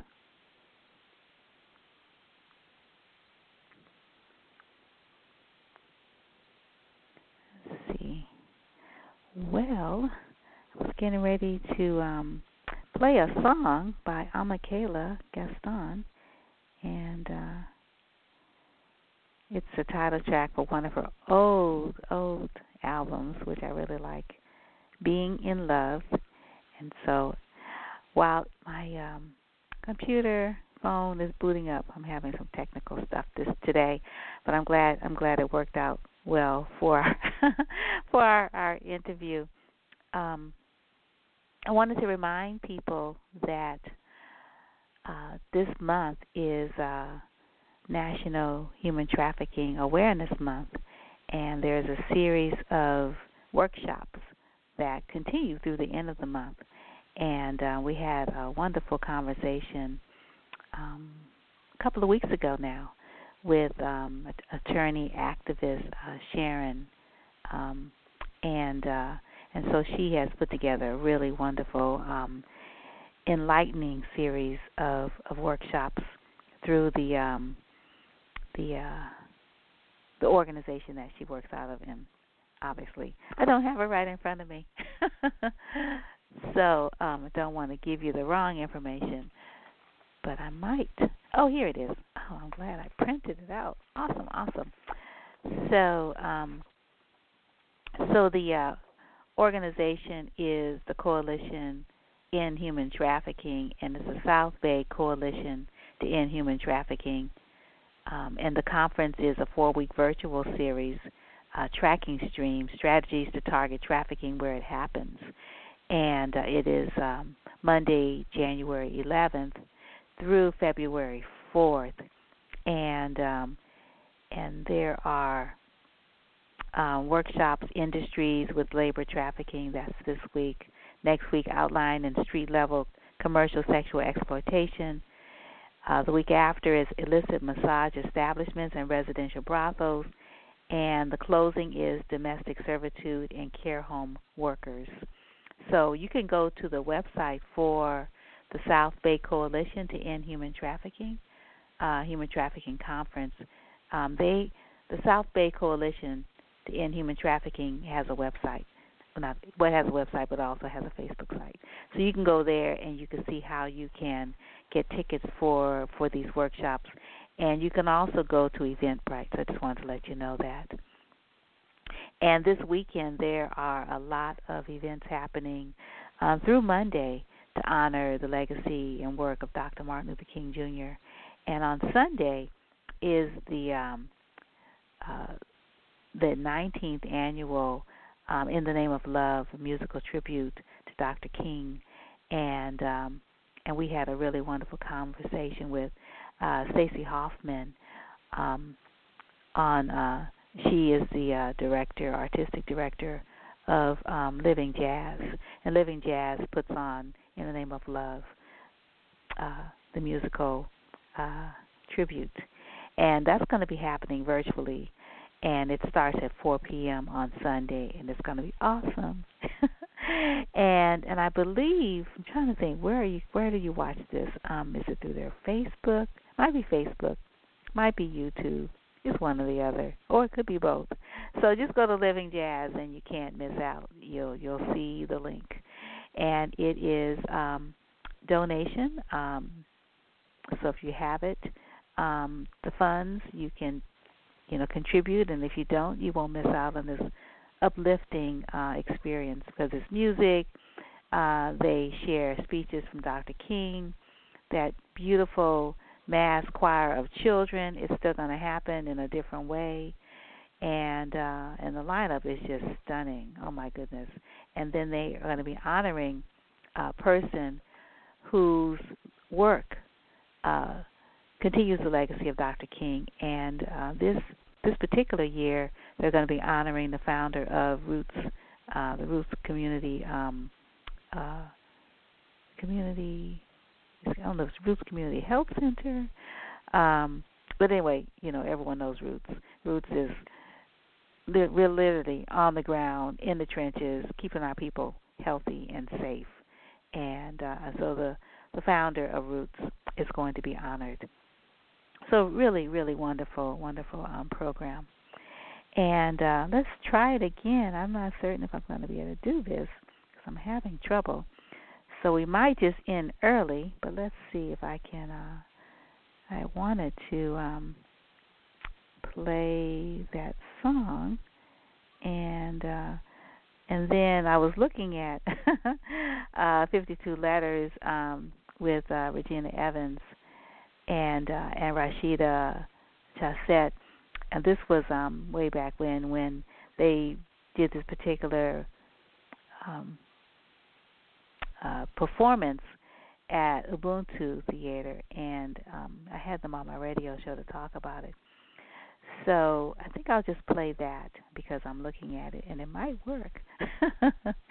and Regina Evans, um, who is also um, a human trafficking uh, abolitionist, she is going to be uh, one of the presenters at this conference that I was speaking of. Uh, trafficking stream strategies to target trafficking where it happens. So, um, so you can look for that. I think she's toward the end of the conference. All righty, so let me try this. Hopefully, it'll work. Yes. talk about 52 letters um, written and performed by Regina with vocals by Rashida. Good morning. How are you? Good morning. Good morning. Good morning. How are you? And so you're Oh, I'm good. I'm good. So Ubuntu um, Theater Project is uh, having you mount your 52 letters. Um, wow, which which iteration is this for you, Regina? Because um, I remember, oh. gosh, it's been a lot of years since you wrote this. it has been. Um, mm. So I I wrote it. Well, I started writing it in 2010, and I performed it for the mm-hmm. first time at in 2013 at the San Francisco Fringe Festival, and mm-hmm. so I think it has had numerous. I I I can't even put a number figure on it, but I know it has morphed and changed since 2013. Um, I've tried. It seems like every time I do it, it kind of shifts shifts a little bit. Um, mm-hmm. um, I don't think I've done it the same any one time.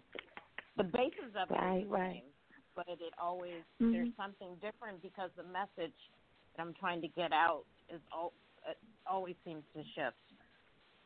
There's always something right. added to it. Yeah.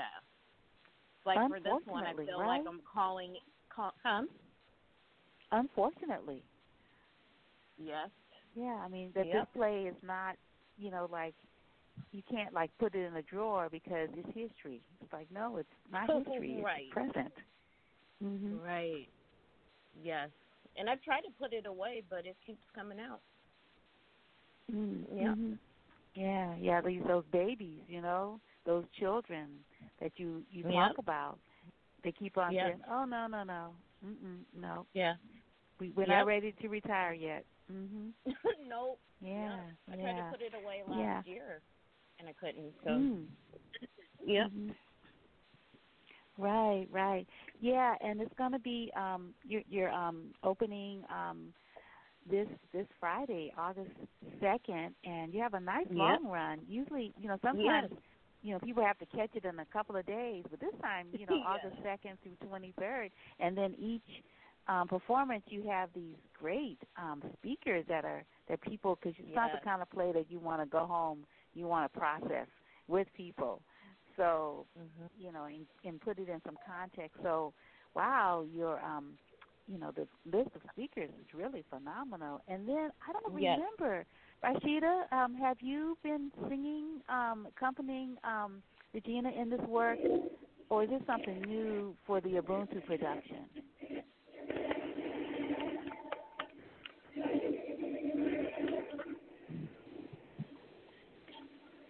Is she? Rashida, can't hear you.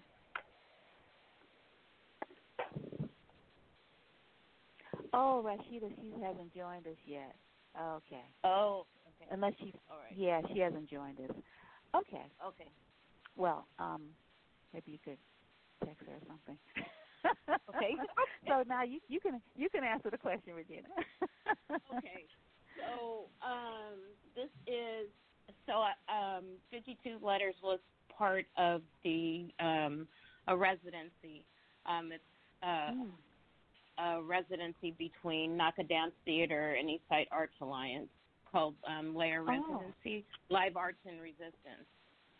Um, mm. and mm-hmm. so I, I was able to do that, and Rashida um, joined me for that those performances, and like uh, it, there are people who have seen 52 letters they'll just come back and so they've seen a lot of different iterations and everyone mm-hmm. came up and was like you have got to have her sing like from now on because she carries ah. such an ancestral spirit within her and mm-hmm. it shifted the it shifted it to a, a whole different level mm-hmm. and so um so this will be the second one Oh yeah. wow! Well, I missed you with Naka. I love Naka's work. Oh yeah. Wow. Yeah, no, I didn't know about that one. Yeah, I I remember seeing it um at the Fringe. Um mhm. I I've seen it like a lot of times. Um and I remember seeing it at um I don't know what the program was, but it was at um East Oakland Youth Development Center uh, it was a whole afternoon or day of just sort of looking at um oh, human right. trafficking and mm-hmm. um yep. and I think I've seen I think I've seen it I think I've seen it about four or five times um in different Yep. settings um In like different excerpts or the whole thing you know Yes. yeah Yep. but I missed with I missed the one with Rashida wow yeah that that Oh Wow, to have boy. to have like somebody there with you because you're usually by Yes. yourself, you know, with Yes. um and and so to have have that kind of support, you know, visceral kind because you know the songs probably really hit us, you know, in a different Yes. kind of way. Yeah. Right. Wow. Because I use wow. um, uh, recorded music. I have I've had uh, a couple of singers, but Rashida Mhm. just you know how you're just waiting for that right person. Because when I when I Mhm. wrote it, I wrote it as a one woman play, but I oh, had always envisioned a singer and a dancer Mhm. to go oh, along okay. with it. Yeah. Yes, and so You've had you've had dancers, right? I haven't yet. Or you haven't? Oh, you haven't had? Oh, really? So, so then, so we hear another iteration then. so Yes. you have the singer. And I and I think I just found the dancer. She's actually choreographed. Oh. I'm gonna do like movement oh, I in think this might one. be Rashida. Let's see. Oh yeah, Uh, yeah, she just oh. texted me back. She's, Oh, yeah. is me. good morning, Rashida. Is that you? Good morning. It's me. Good morning. Hi, ah, yeah, super. Hey. yeah, cool.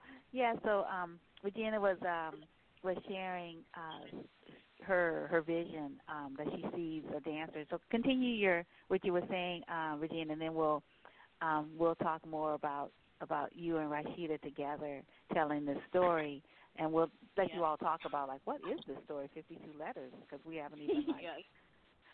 let our audience know Mhm. like what is this about 52 letters hmm. right. No, I just so go ahead, like, Regina. eventually it'll Uh-huh. eventually it'll have like a dancer who'll just do some um movement, um, like interpretive dance. So hmm that's coming up at some time. Um, it might take a Mhm. while, but I pretty I think I found someone. I think Mm. so. hmm Yeah. Yeah. Yeah. Yeah. So, um, Rashida, um, Chase, tell us tell us about um, you know how how you came to to meet Regina Evans and um, and together with her, you know, want to to to share this story um, in in the form of letters, 52 letters, and then as you maybe talk about how you came to know um, Regina and this work, maybe you could tell our audience what is this about and sort of how how did you choreograph it, you know, with the music? Um, did you make the suggestions? Did you all the songs together? Um, is it prov- Mhm. improvisational? Um, is it yeah? We'll talk a little bit about about your work with Regina. Okay. Uh, well, Regina met Regina I met a few years ago. Uh, we had we know a lot of the same people, so people had been saying Mhm. to me for two or three years, "You need, have you met Regina yet?" And I was like, "No, I haven't met her yet." You got to meet Regina. She'll she'll love you. You'll love each other. I'm like, okay, you know, but nobody ever made it happen. And then I, um, my sister actually performed. Ocean Femi, Wambi, and Jerry performed at her store, and so that was the first time I got to meet her. But it was in passing, you know. It was kind of like, hi, how are you? Mhm. I'm singing background for my sister, and that was kind of it. And then um we met another. We actually got to meet and talk at this human rights training that we were doing through um, a nonprofit called The World as It Could Be. And so we Mhm. actually got to talk and get to know each other at that point. It was about what was that two years ago now? Yep. Yep. Um, and so she she got sick. So it's supposed to be a three day institute, and she got sick after the first day. And I was like, "Where's Regina? Oh my god! Like I finally got to meet her, and now I don't get to you know hang out with her." And so they were like, "Oh, she's she had an asthma attack," and and I made Mm. this tea that um that really helps with respiratory issues. And so I had told her about it, and I was like, "I'm going to bring you some." So I brought her some tea, and then it's basically been kind of on and popping since then. We just so then I, you know, then I just started dropping by the store, and we would just talk, and we always talk for hours and just about everything. And um she told me about the play probably a year ago, and was like, "Yeah, you know, I do this uh this one woman show." And it's really awesome, you know. She wanted me to come, and initially it was just you know she had invited me to come to see it and and then she said you at some point she said you know i would really like for you to sing some of the song you know sing the songs Yeah. and i said oh okay well of course it's you of course i'll do it. And um so i didn't really get to experience the entire thing until we were in rehearsals. And so i didn't really understand what it was at first. And I was like, Oh, this is very intense. Um, but um and you know, something that I think is kind of a topic matter that gets brushed to the side a lot and people just are able to ignore it because it's not in their daily life. And so, um, as far as the topic matter is concerned, it's about human trafficking and, and young people who are in the sex trafficking business. And um you know it was for me i was like oh wow like this is way deeper than I thought it was going to be. So Regina already had songs in mind, and mm. I actually knew almost all of them. There was only one song that I didn't know. Um, mm. And so I was like, well, that's perfect because I, you know, I, I don't have to learn a bunch of stuff, which is great.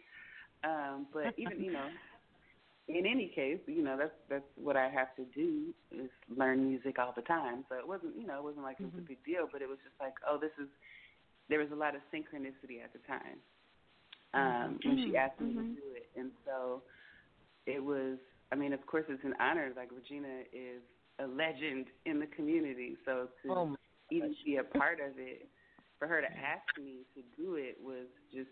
I was really humbled and just like, okay, this is you know, this is really big for me. Um, and to be able to assist in raising awareness in in this way, in a way that you know is meaningful to me in a lot of ways as a musician, is really powerful. So I'm just excited to be a part of a part of 52 Letters, and that she asked me to do it because she could have. But there's a lot of really talented singers in the Bay Area, and you know, of all the people here, she asked me to do it. So, just happy to be a part of it. Oh wow! Yeah, I've actually seen you perform um, at the um, uh, one of the uh, uh, Orisha uh, conferences um, put on by your brother-in-law oh. and your okay. and your sister. Yeah, and you and your sister and your mother performed together um, yeah. a few years ago and that was like mm-hmm. the first one, and that was really really awesome. Oh wow, wow, really nice. Yeah. nice. Good to be speaking to you. You are, I love your voice. Ah, wow. Oh, right. Thanks yeah. so much. Yes. yes. Mm-hmm. So what what are the songs, uh, Regina, that um that you um and uh you know Rashida, you know both both knew, um, and except for the um, one that she she you know that was new to her her repertoire. Um, uh, sometimes I feel like a motherless child, um, mm-hmm. and then um, I've been in the storm too long, and mm-hmm. uh, I think was that the one that was new to you, Rashida? No, no, it was the it was oh. River Rise. That was the new Song. Oh, right, yeah, yeah, yeah. We're, yeah, we're and we're not doing that in this iteration. Um, yeah. I've been in the storm too long, and then Wade in the water. forgot- Wade in the water, Oh Freedom, Mhm. and then the third one is Oh Precious Lord. So they're all Mhm. spiritual. Yeah. Yeah, they are. Mhm. Yeah. Oh, and which what Be- what is the one that you're not going to be doing this time? Um, River Rise by India.Arie. yeah. We did that oh, in the last wow. one. Yeah. Mm-hmm. But it just it, Oh. like when I envisioned it, it was just all like pulling from, you know, the, the those ancestral um, words and sounds and and songs. So I just went back to that. Mhm. So yeah. Mm. Oh, wow, wow. And she Yeah, like and- sings them so beautifully. I like literally just want to stop and watch her sing. like singing, I'm like, okay, I'm done.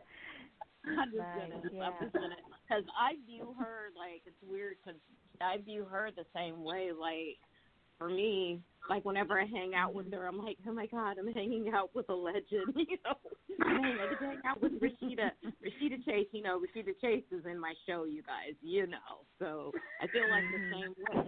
you Oh, that's so it's awesome. such an honor. It's such an honor to mm-hmm. have her like be involved. Like I want to pinch myself, like and be like, oh my god, Aw. is this real?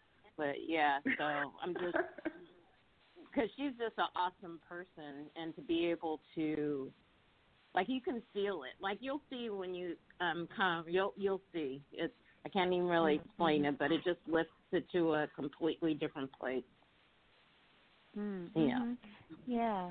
So, so Regina, what, what, um, you know, why fifty-two letters, and and what, you know, what, what, um, sort of caused you to to write this particular piece? Um, Mm-hmm. um, yeah, that um, sort of speaks to, you know, sort of the issue of um, of uh, uh, child child sexual trafficking, um, mm-hmm. and and then and then you've got you know these these warriors you know that are rescuing you know these children and providing sanctuary mm-hmm. for these children, and then mm-hmm. and then we we add to you know sort of the complexity of this issue we add to mm-hmm. it, you know, sort of the legal abduction of children, which is happening mm-hmm. now with mm-hmm. these children that are, um, you know, that are immigrants and they're getting separated from their parents, they're being abducted. You know, a lot of them are still not with their families. I mean, this is really horrific. Mhm. Yep. Um Mhm. So what led me to actually like to write it is because like when you talk to when you talk to um, the beloved community Americans, we always think that like what you hear the most is it's happening over there. Like it's not mm-hmm. happening here with our own girls and our own boys. And so wherever you are not placing an emphasis on with trafficking, that's where it flourishes. And trafficking hits um, brown and black girls exponentially impunity and nobody well i won't say nobody but the beloved community as a whole is not talking about it you you hear more about it now um but there wasn't an emphasis on domestic and and I'll give you an example. So the government put the State Department puts out a TIP report, which is trafficking in persons. Now, this mm-hmm. is our state our State Department. It didn't even include the United States. We did it. It didn't even include us. It didn't include the United States. So they looked at every other nation except for except for the United States, which is ridiculous. And in 2010, that was the first time that they included the United States and what was going on domestically in the report. So the mm, report gives wow. like a, a yes, that's and that so that'll give you an indication of how much of an emphasis is not placed on our girls and our boys that are born in this land being trafficked. And and that and so I was just infuriated. And because you could just see it. You, I mean you could we could see the tip of the iceberg you know when you go to the track of the blade. You see you know these young girls and boys stand just standing there. And so it's obviously happening. And um and so I just I actually I got very angry. I met um uh Sarai Mazariegos who was at the time the um student coordinator for Dreamcatchers and I was doing a class there doing a creative writing class. And if you know Sarai, she will light your fire, right? She's very mm-hmm. uh straightforward, very knowledgeable. And so I determined at that point that I was going to do something, and I and I know how to write. I'm a poet, and so I just started writing a play. And then I was oh. like, oh, I need to learn how to how to do theater. That's how I met you. I was at Central Works. I um, right. got hired at Central Works because I needed to know how the backstage worked, so I could actually mm-hmm. put a play into on stage because I was like, I'm gonna write a play, and I was like, oh, I need to figure out how actually plays actually are mounted. So, yes, I was at Central Works for like three years, but that's mm-hmm. how I started. I just I got angry, and then I wanted to tell uh, the stories, and so I just kind of uh, mm-hmm. mixed it in with my story, and um, it's a poetic bearing of witness composite of a lot of different stories. Um, yeah, Mhm. Yeah, yeah.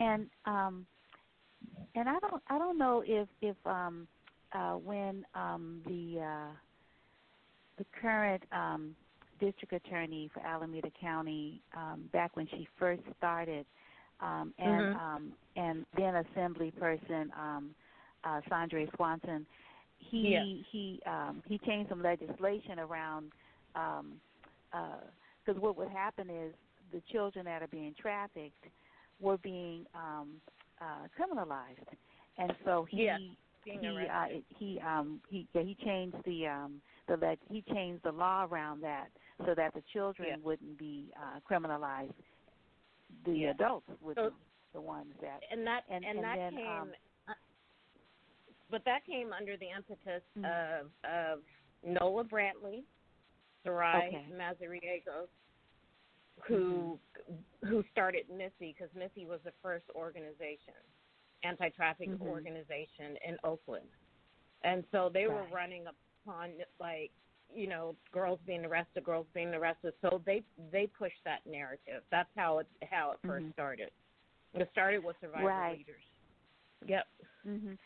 Yeah, yeah, and then um and I remember it was like um it was uh it was like a Good Friday that it happened. It was right in front of Oakland City Hall and um and and we all at the end it ended in like a candlelight vigil.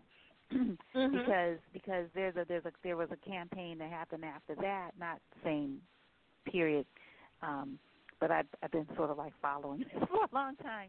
And and we were supposed to like put put a green porch light on our porch and turn it on so that a child who was in in distress would know that this was a house where you could get help.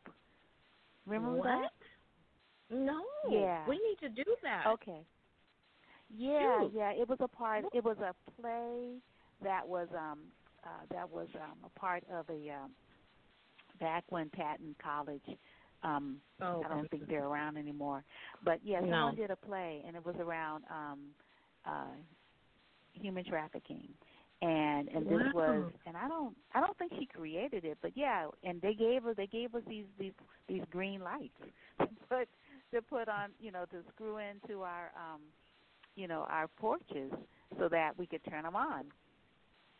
Oh you my know. I mean, because I remember how, because my daughter, uh, my my younger daughter, when she was a teenager, when she was in high school, um, uh, Youth Outlook, uh, that that magazine, and now it's online, but they did a series on, you know, um, uh, human trafficking, sexual Mhm. trafficking of young people, because East Mhm. was the strip, and I Mhm. don't know if it's still the Mhm. strip, but Yep. it might still be the strip. And I It mean, is. like they, she took pictures. They, I think they just they staked it out for like I don't know all day, and she just took pictures of of transactions, and then and then Mhm. the writer wrote the story. It was crazy, like the frequency and the amount of children. Yes. And Yes. then some of the guys who were like pimping these girls were on bicycles. Like what? yep. Bicycles? Like really? Yep. Mhm. Yeah. They're still on bicycles, and the track is still Mm. the same, but it's pushed Mm. back to include East 15th. I think Mhm. as that construction comes down, um, international. Yeah. So, uh, so there's now like East 15th because they're Mhm. getting a lot of complaints from residents and churches um, about the activity. So Mhm. um, I would like the churches to open their doors and not complain, Yes. but to open the doors, Mhm. which would be amazing. So, but mhm. um, you know, they're they have concerns about the the activity that's going on. So, I have talked to a couple of people, and I just recently talked to um, council member uh, Kaplan's um, chief of staff about how Mhm. How can we get the churches in that area and some of the residents to actually do something positive for the girls um, Mhm. and boys to like open the doors? Because I always say you know churches they have kitchens they have bathrooms they have extra rooms. Most time they're not open during the week. So you have like you are a sanctuary like literally. So so Mhm. be that.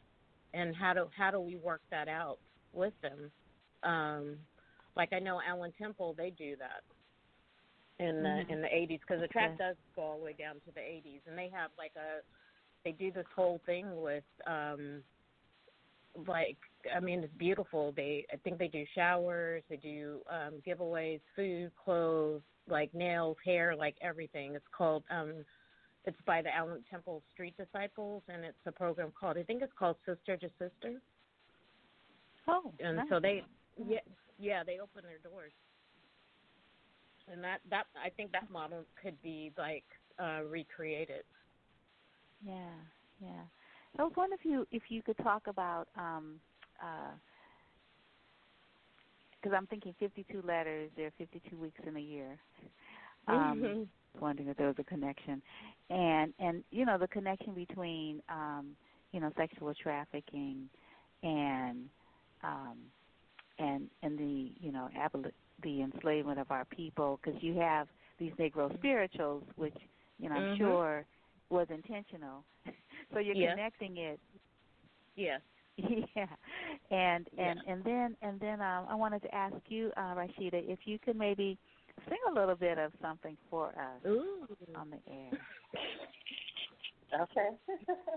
Yay! Um, I did 50. So I I named well when I titled it 52 letters. I I just I like I heard it in my spirit, and I didn't question mm-hmm. it. I was like, okay, that's the title. But as I began to pray about it, like for me, my letters are my greatest weapon and my greatest fortress. And so there's like 26 letters in the alphabet. So I just, in my head, I, is that right? Yeah. I just kind of curved those and then added another layer, and that's a circle. Hmm. And and that's a fortress. And to me, that's what 52 letters is. Like when I'm on the stage and I'm speaking out letters and words, it's a fortress. I'm trying to fortress the babies and trying to fortress them with calling for the community to help them. And that's how it mm-hmm. came to be. Yeah. Right. Yeah. Yeah. And um and then after I see Rashida, I wanted to ask you to share something, uh, Regina, from from 52 letters, and then um, I wanted you maybe you both to to close, you know, sort of reflecting on the work and and I don't know, I just don't know how you can do it evening after evening because it's it's hard to it's hard to be in the audience. I don't know how it is, you know, to like actually be the one doing it, and uh, yeah. yeah, and yeah, that's like all. but you know what I like really like is that you give us God something to do. Mhm. Mhm. Yeah, it's prayer, God, and spirit because I wouldn't be able to do it otherwise. Ancestors, mm-hmm. I just there's no way. Yep. Mhm. Mhm. Mhm. Yeah. Okay. Okay. Um, do you want to do the opening? So I could do motherless child, and then you could do the opening. Uh, I think I'm gonna do the things for sing to her the things of beauty. And then go into into which and then, song? Um, you you could do whichever song. Okay. Uh, you could do motherless child. Okay. I'll do yeah. that one. okay. okay. Sometimes I feel like a motherless child. Sometimes I feel like a motherless child. Sometimes I feel like a motherless child. A long way from home. A long way from home.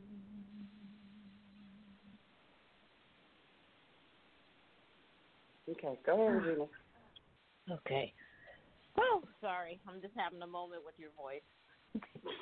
so um, this this part is the last part of uh, um, Act Three, which is basically an instruction um, to a direct instruction to the audience on how to care for our children. Mm-hmm. And this is the end.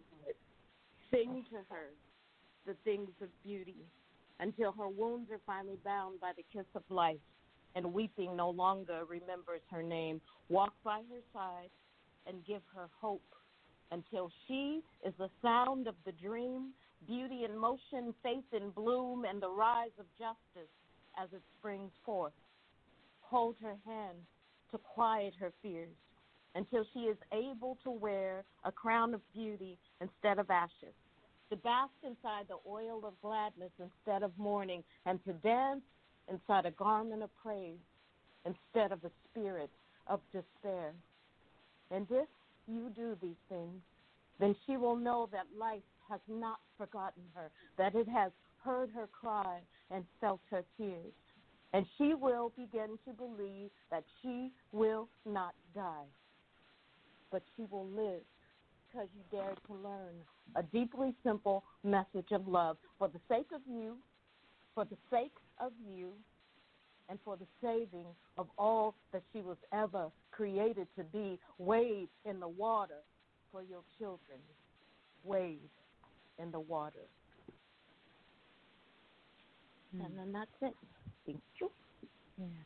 Yeah. yeah. Didn't didn't you take this to the UN um or something? Did you you went I yeah, I was a I took so I was a delegate and a speaker for the UN Commission on the Status of Women in 2017 and so mm-hmm. um, I did I did do part of um, 52 letters. I did a couple pieces from it. So I did a speech and then I um, started and ended it with pieces from 52 letters, and then I took um, a ritual troupe who also performed as well.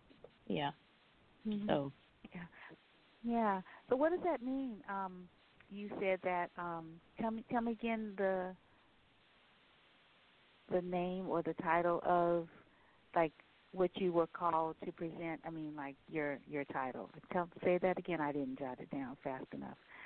Uh, when oh, you presented to the UN. Mhm. Um, I was a I was um a delegate, a delegate, delegate, uh-huh. delegate.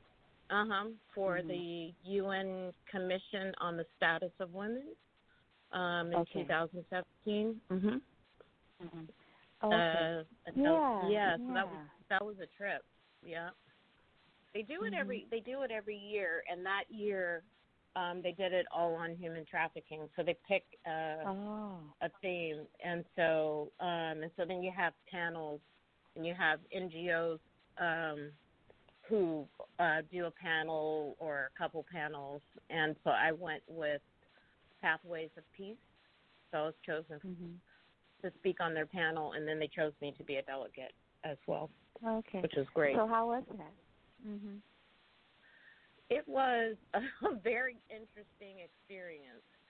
Uh, I don't really talk about it a lot because it was it was painful. I had a very painful experience uh, as a as a black survivor. Like when I got back there, um, I got a call the night before, and the, the whole panel was white. I got a call from the head of the panel saying we don't have a seat for you at the panel, so you're going to speak first, and then you have to go sit in the audience. Oh, and I was like, serious? Yeah. Uh-huh. and I was just oh. so stunned. I, I was like, what? And so, yeah, hmm. That's what they did. I was the only black person on the panel and the only survivor on the panel. And there were some mm-hmm. some organizations who had two people. Nobody gave me their seat and I just mm. think I was like in shock because I didn't question it or whatever. And so I don't often mm. talk about it, but I'm glad I had the experience. And then of course everybody mm-hmm. tried to apologize later, but you know the damage was done. But that's how black totally. survivors are are treated. That's why I have my own stuff. So mm-hmm. they want to reference you, and you know, but they don't want you to leave. Mm-hmm. Yeah. Right. And so it was one right. of those experiences. Yeah. But I'm glad I had the experience because there were other beautiful things that happened. But that, yeah. So I don't really talk about it a lot, but yeah, it was painful. Mm-hmm. Mm-hmm. Oh, wow, wow. Yeah. Yeah, and you you said a few times that you're a survivor. So what what does that mean mm-hmm. that you're a survivor and um cause I know your story is in there too and you shared mm-hmm. your story because we we've had lots of conversations. I think this might yes. be number 3 maybe. mhm. Yes. Yeah. Yes. I mean, yeah, I'm, I'm a but um, of trafficking. Mm. I talk. I used mm-hmm. to talk about it a lot, and then one day I was like, you know what? I am so tired of myself. Like, I'm not gonna mm-hmm. talk about this anymore. Um, mm-hmm. And so I actually prayed. I was like, God, give me a platform so that I can just say my whole story one time.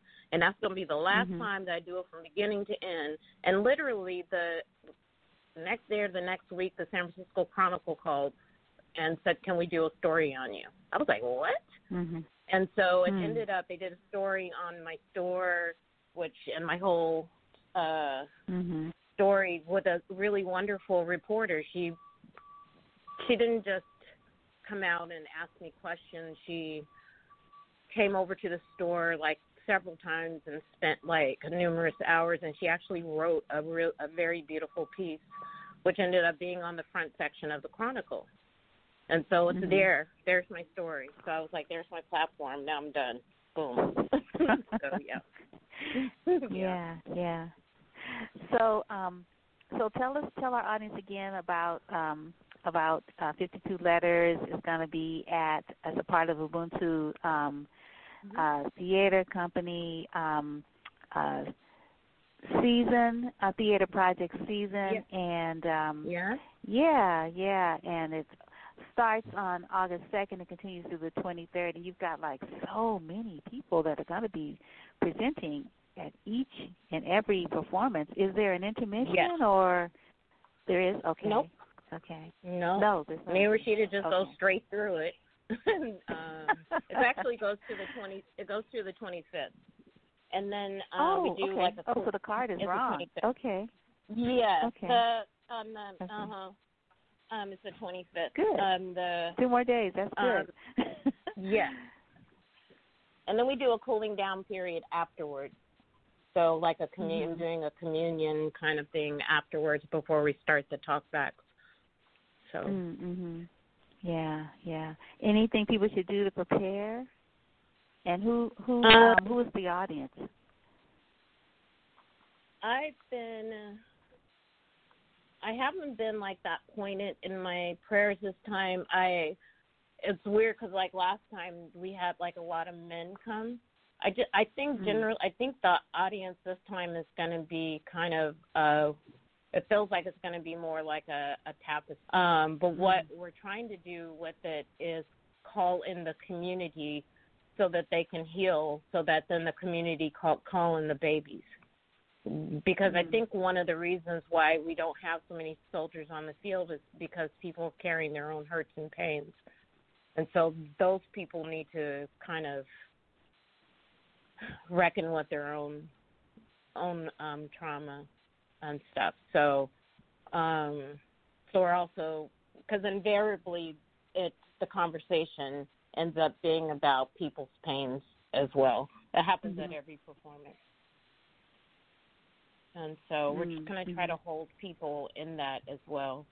Um, from beginning to end, there's a pre talk about um, because it does. You've seen it, so you know, it carries like huge waves of sorrow and grief and just mm-hmm. looking after their own hearts and people it's okay for people to to get up and leave if they need to um i'm doing an altar there are going to be healers there every night um and then we're going to do kind of a communal um time of um wine and bread and cheese and that i'm placing on the auction block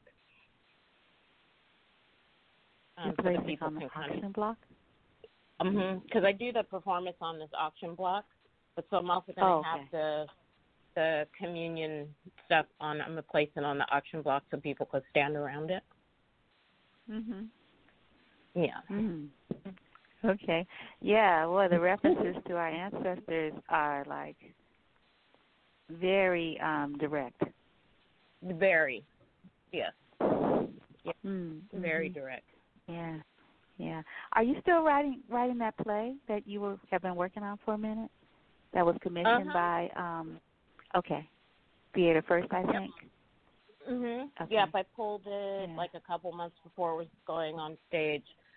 And I still would like to see it. Um it's so magical. It's just I think it's actually a movie. Mm-hmm. like every time I read it, I'm like, this is a movie. And so I have no mm. idea how to get that from where it is now to making it into a movie. So I'm just like letting it sit with the ancestors and God and spirit and see where it wants to be. But it's it's finished. I can send it to mm. you to read if you want to read it. It's beautiful. It is beautiful. Oh, it's yeah. actually one. Of, it's like it's. I don't know. It's it's very special to me. So I just I just put it aside because it has to have its right place mm-hmm. and the right hands on it oh. and stuff. So oh, yeah. yeah, I would love to read it. Ah, yep, yeah, I would love to read it. Mm, okay, thank you. Yeah, and um, wow, uh, Rashida, um, any any um, you know, sort of closing thoughts around around the work and and your you know your artistic uh, and spiritual contribution to um, to enlivening you know um, the message, the text, you know, um, with mm-hmm. you know this really your beautiful voice. Um, um, I think that for me, this being my second time doing it and and having experienced it the first time it's now I feel kind of like the music is a reprieve for people in the middle of mm. all of this intensity. You know, um, mm-hmm. there's a lot that's coming at people for the, mm-hmm. you know, for the entire play, and so I feel like it's the songs give people kind of a break and also brings in something familiar. Most people have heard these songs at some point, you know. I grew up mm-hmm. singing these songs. So for me, um, this has been this happening now is is is so interesting. I was sharing with Regina, a mutual friend of ours, Ellen, actually the woman who uh, was the artistic director for the human rights program that we met at she mm-hmm. was the director of a play, the very first play that I was in 30 years ago when I was nine years old. you mean Ellen Sebastian so, Chang? Yes, and oh, wow. so she she directed the first play that I was in called The Sanctified Church, which um, wow. I played a young Zora Neale Hurston, and Luisah Teish mm. played adult Zora. And so, oh. a few weeks ago, Ellen posted a picture of me when I was nine and a picture of me now while I was performing, and mm-hmm. you know said, you know, time traveling, Rashida Chase, The Sanctified Church, 1989, and it was mm-hmm. just like, wow, that was it was 30 years ago, you know, when I 1st mm-hmm. started in theater, and now here I am, 30 years later, with a friend of the woman who got me started in theater, and mm-hmm. you know, doing this work for the girls girls in my city, you know, and um mm-hmm. anybody who knows me knows how much I love my city and the work that I do um to really like raise the consciousness about the value of artists and the importance of art importance of artists in our community and why you know we need to preserve and uh, maintain our culture here in Oakland particularly and mm-hmm. um so for me, this is it's just, it's very timely, and I'm just excited, and it's going to be interesting to see. You know, there are a lot of calls to action right now, and I feel like this is something that's really important, and everything is kind of converging to actually create some change and make some things happen. So I'm mm-hmm. excited for this. Yeah, yeah, right, right. Well, congratulations, um, you know, Regina, for um, you know getting getting this run of this really important Thank work. You. And uh, yeah, yeah. Oh, you're quite welcome. And and Rashida, you know, to to add your voice, you know, to the work. And so we just need to, um, you know, you know, see it again with the dancer, right? Um, yeah. And uh, and then yeah, yeah, yeah. That iteration. Too bad you can't add the dancer to this one. I know, right? But, I know. Yeah, but I guess theater is not. I mean, well, some theater is improvisational, but that's a particular kind of theater. She, well, maybe when we get to the maybe when we get to the Oregon Shakespeare Festival or one of the bigger yes, festivals, then we can do that's that. Right. Yeah, yeah, and they have a new director. Yeah, that's a great idea. Well, you have to let me know yeah. when that happens, Regina, so I can come on. you know, make that trek up to uh to Oregon to to see the work. Um, you know, in that iteration. Wow, that would be, maybe we could just like do a few bus loads. You know, Yeah, right? day. That, That would be nice. amazing, Mhm. right? Yep. Yeah, yeah, it would be. it. It would be really amazing.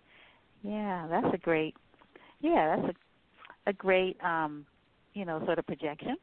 But in the meantime, Mhm. it's in Oakland Yes. at the Blacks Building, which is a really wonderful, wonderful location, 1501 Martin Luther King Jr. Way.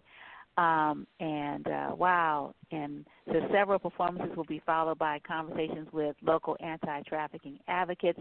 And wow, it's really something that California is the U.S. states, United States most affected by human trafficking, and Oakland is a national hub for underage sex trade. It's like, Yep. wow, Crazy. we don't want to be known for that. No. Yeah, no, not, not a good legacy. No, uh-uh. and um, so people, you know, this is a this is a call to action. Uh, you will not want to sit on your hands after you experience this work. And um, for tickets um, and also for more information, people can visit UbuntuTheaterProject.com uh, forward slash letters. And then, um, Regina, do you have um, the Regina's Door? Why don't you give that information and your own website? and Um, Rashida, yeah, if you have one, you can give yours too. Um, my website is reginasdoor.com. Um, they can follow me on Facebook and um, Instagram at Regina's Door. I update my Facebook page and um, the most. Um, and yeah, that's it. Um, Rashida. Uh, for me, uh, people can find me on Facebook and Instagram, um, Rashida Chase Music. So yeah, Yes. really easy to find me. I'm very Googleable. And if you want to find any music, there's music on YouTube. You can YouTube my name and stuff comes up. Yay. All right, cool, cool, super. Wow. Well, thank you both so much um, for joining uh, joining me today. You know, to talk about the work um, and um, and and your advocacy. Um, you know, Regina and Rashida, and you know, keeping these these names, um, you know, of our ancestors and of our young people who need our protection. You know, keep their names lifted up so that people won't look away. Um, Yeah. you know, when they see when they see them, because it's really obvious. Yes.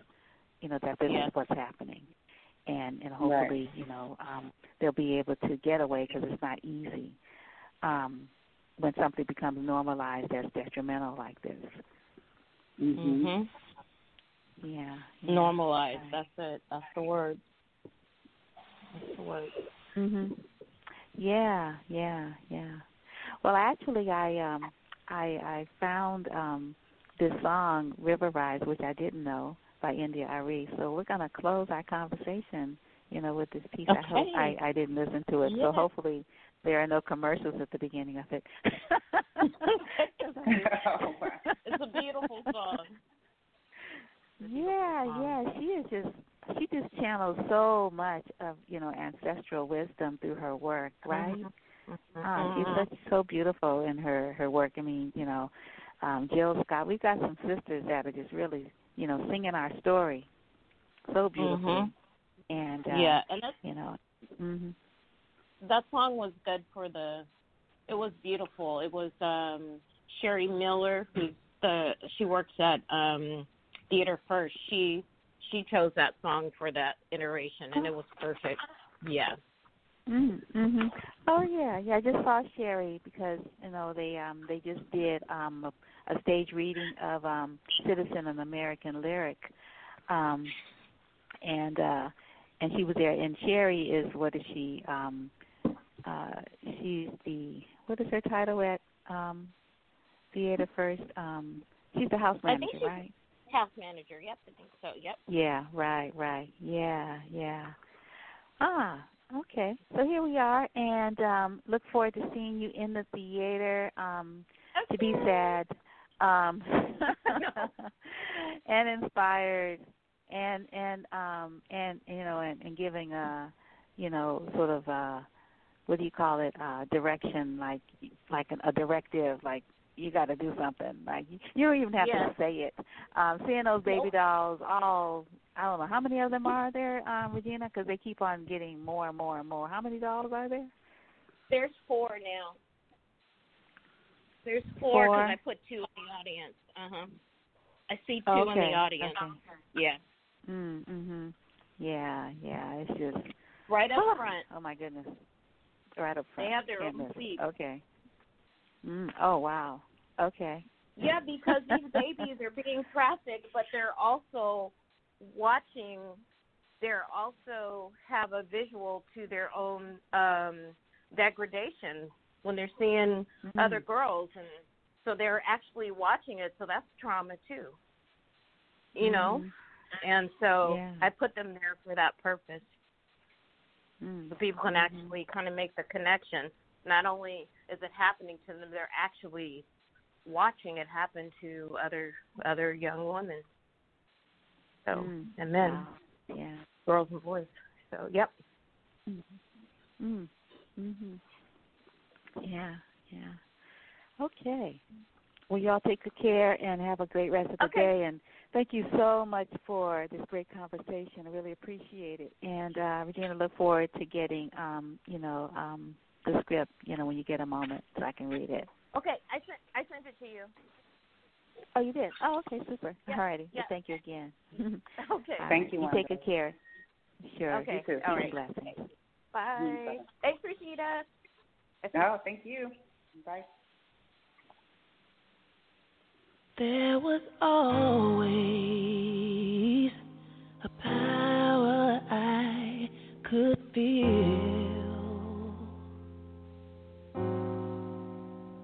It was guidance to tell me the way to go. But nowadays, I feel like I can't hear that voice. I've been flying blind. I need you to come and be my eyes.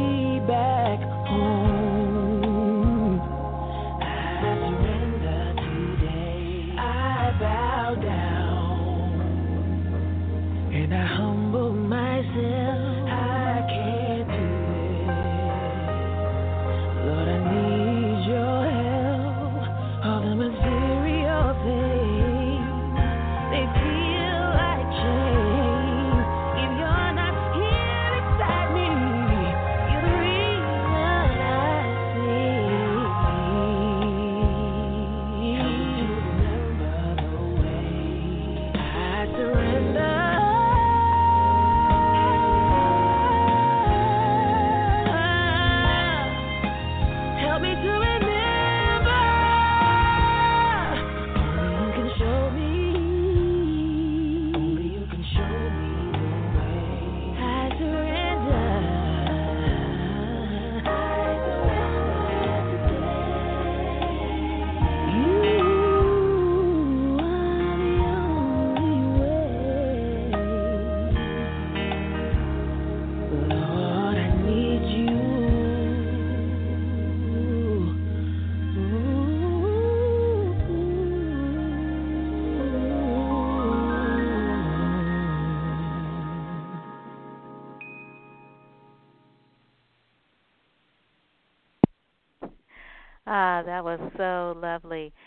to remind everyone that tomorrow at the uh, San Francisco Main Library, uh, it's going to be a virtual event. There is going to be a really wonderful um, poetry reading, sort of looking at Afrofuturism as the topic, and um, I'm going to pull up the details on that so that you can uh, I can tell you the details, tell you sort of who's going to be reading without sort of thinking about it like, okay, what do I remember? Uh, Kim Shuck, who is the uh, the current uh, poet laureate for the city of San Francisco, her tenure is up. Um, she is um, going to be the moderator, and um, and they're going to be these wonderful, wonderful um, uh, poets, and among them Ishmael Reed, uh, Dr. Glenn Paris, um, Avotcja, uh, Stajabu, and uh, Tureeda Mikell. And I was looking to see, um, looking to see what time the um, the poetry reading is. I'm thinking, I'm thinking seven, but um, I'm not positive. So, what I suggest is you go to the San Francisco Public Library website and just check the time because I don't want you to miss it. And I'm doing a search right now, and um, let me see, try one more direction San Francisco. Oh, and while I'm looking for this, um, I wanted to let you know that the Museum of the African Diaspora is going to be having day long. They've been doing this for many years. Like um, they've been doing it, uh, you know, in you know in person, and then now they're shifting it to a um, a virtual setting. But I think they might actually have some distance activities too, um, if I'm not mistaken. So you should definitely, um, and they're family friendly you should definitely check out the um, San Francisco um, Main Library, not library, excuse me, this San Francisco um, Museum of the African Diaspora, and uh, um, and and see what the offerings are for for for Monday. Um, as I said, they they have a tradition of doing really really wonderful work, and I am not seeing the oh wait a second i think i no that's not right. So anyway i don't see it so it's um it's tomorrow it might be seven um but i'm not sure but it's to be awesome and uh, you don't want to miss it so go to the website and check it out and look forward to talking to you again on friday uh martin luther king jr's birthday he will be he would have been uh he was born in 29, 92. Wow, isn't that amazing? Wow, and he died, he was killed when he was 39. Wow, my goodness, so young. So you take good care, be safe.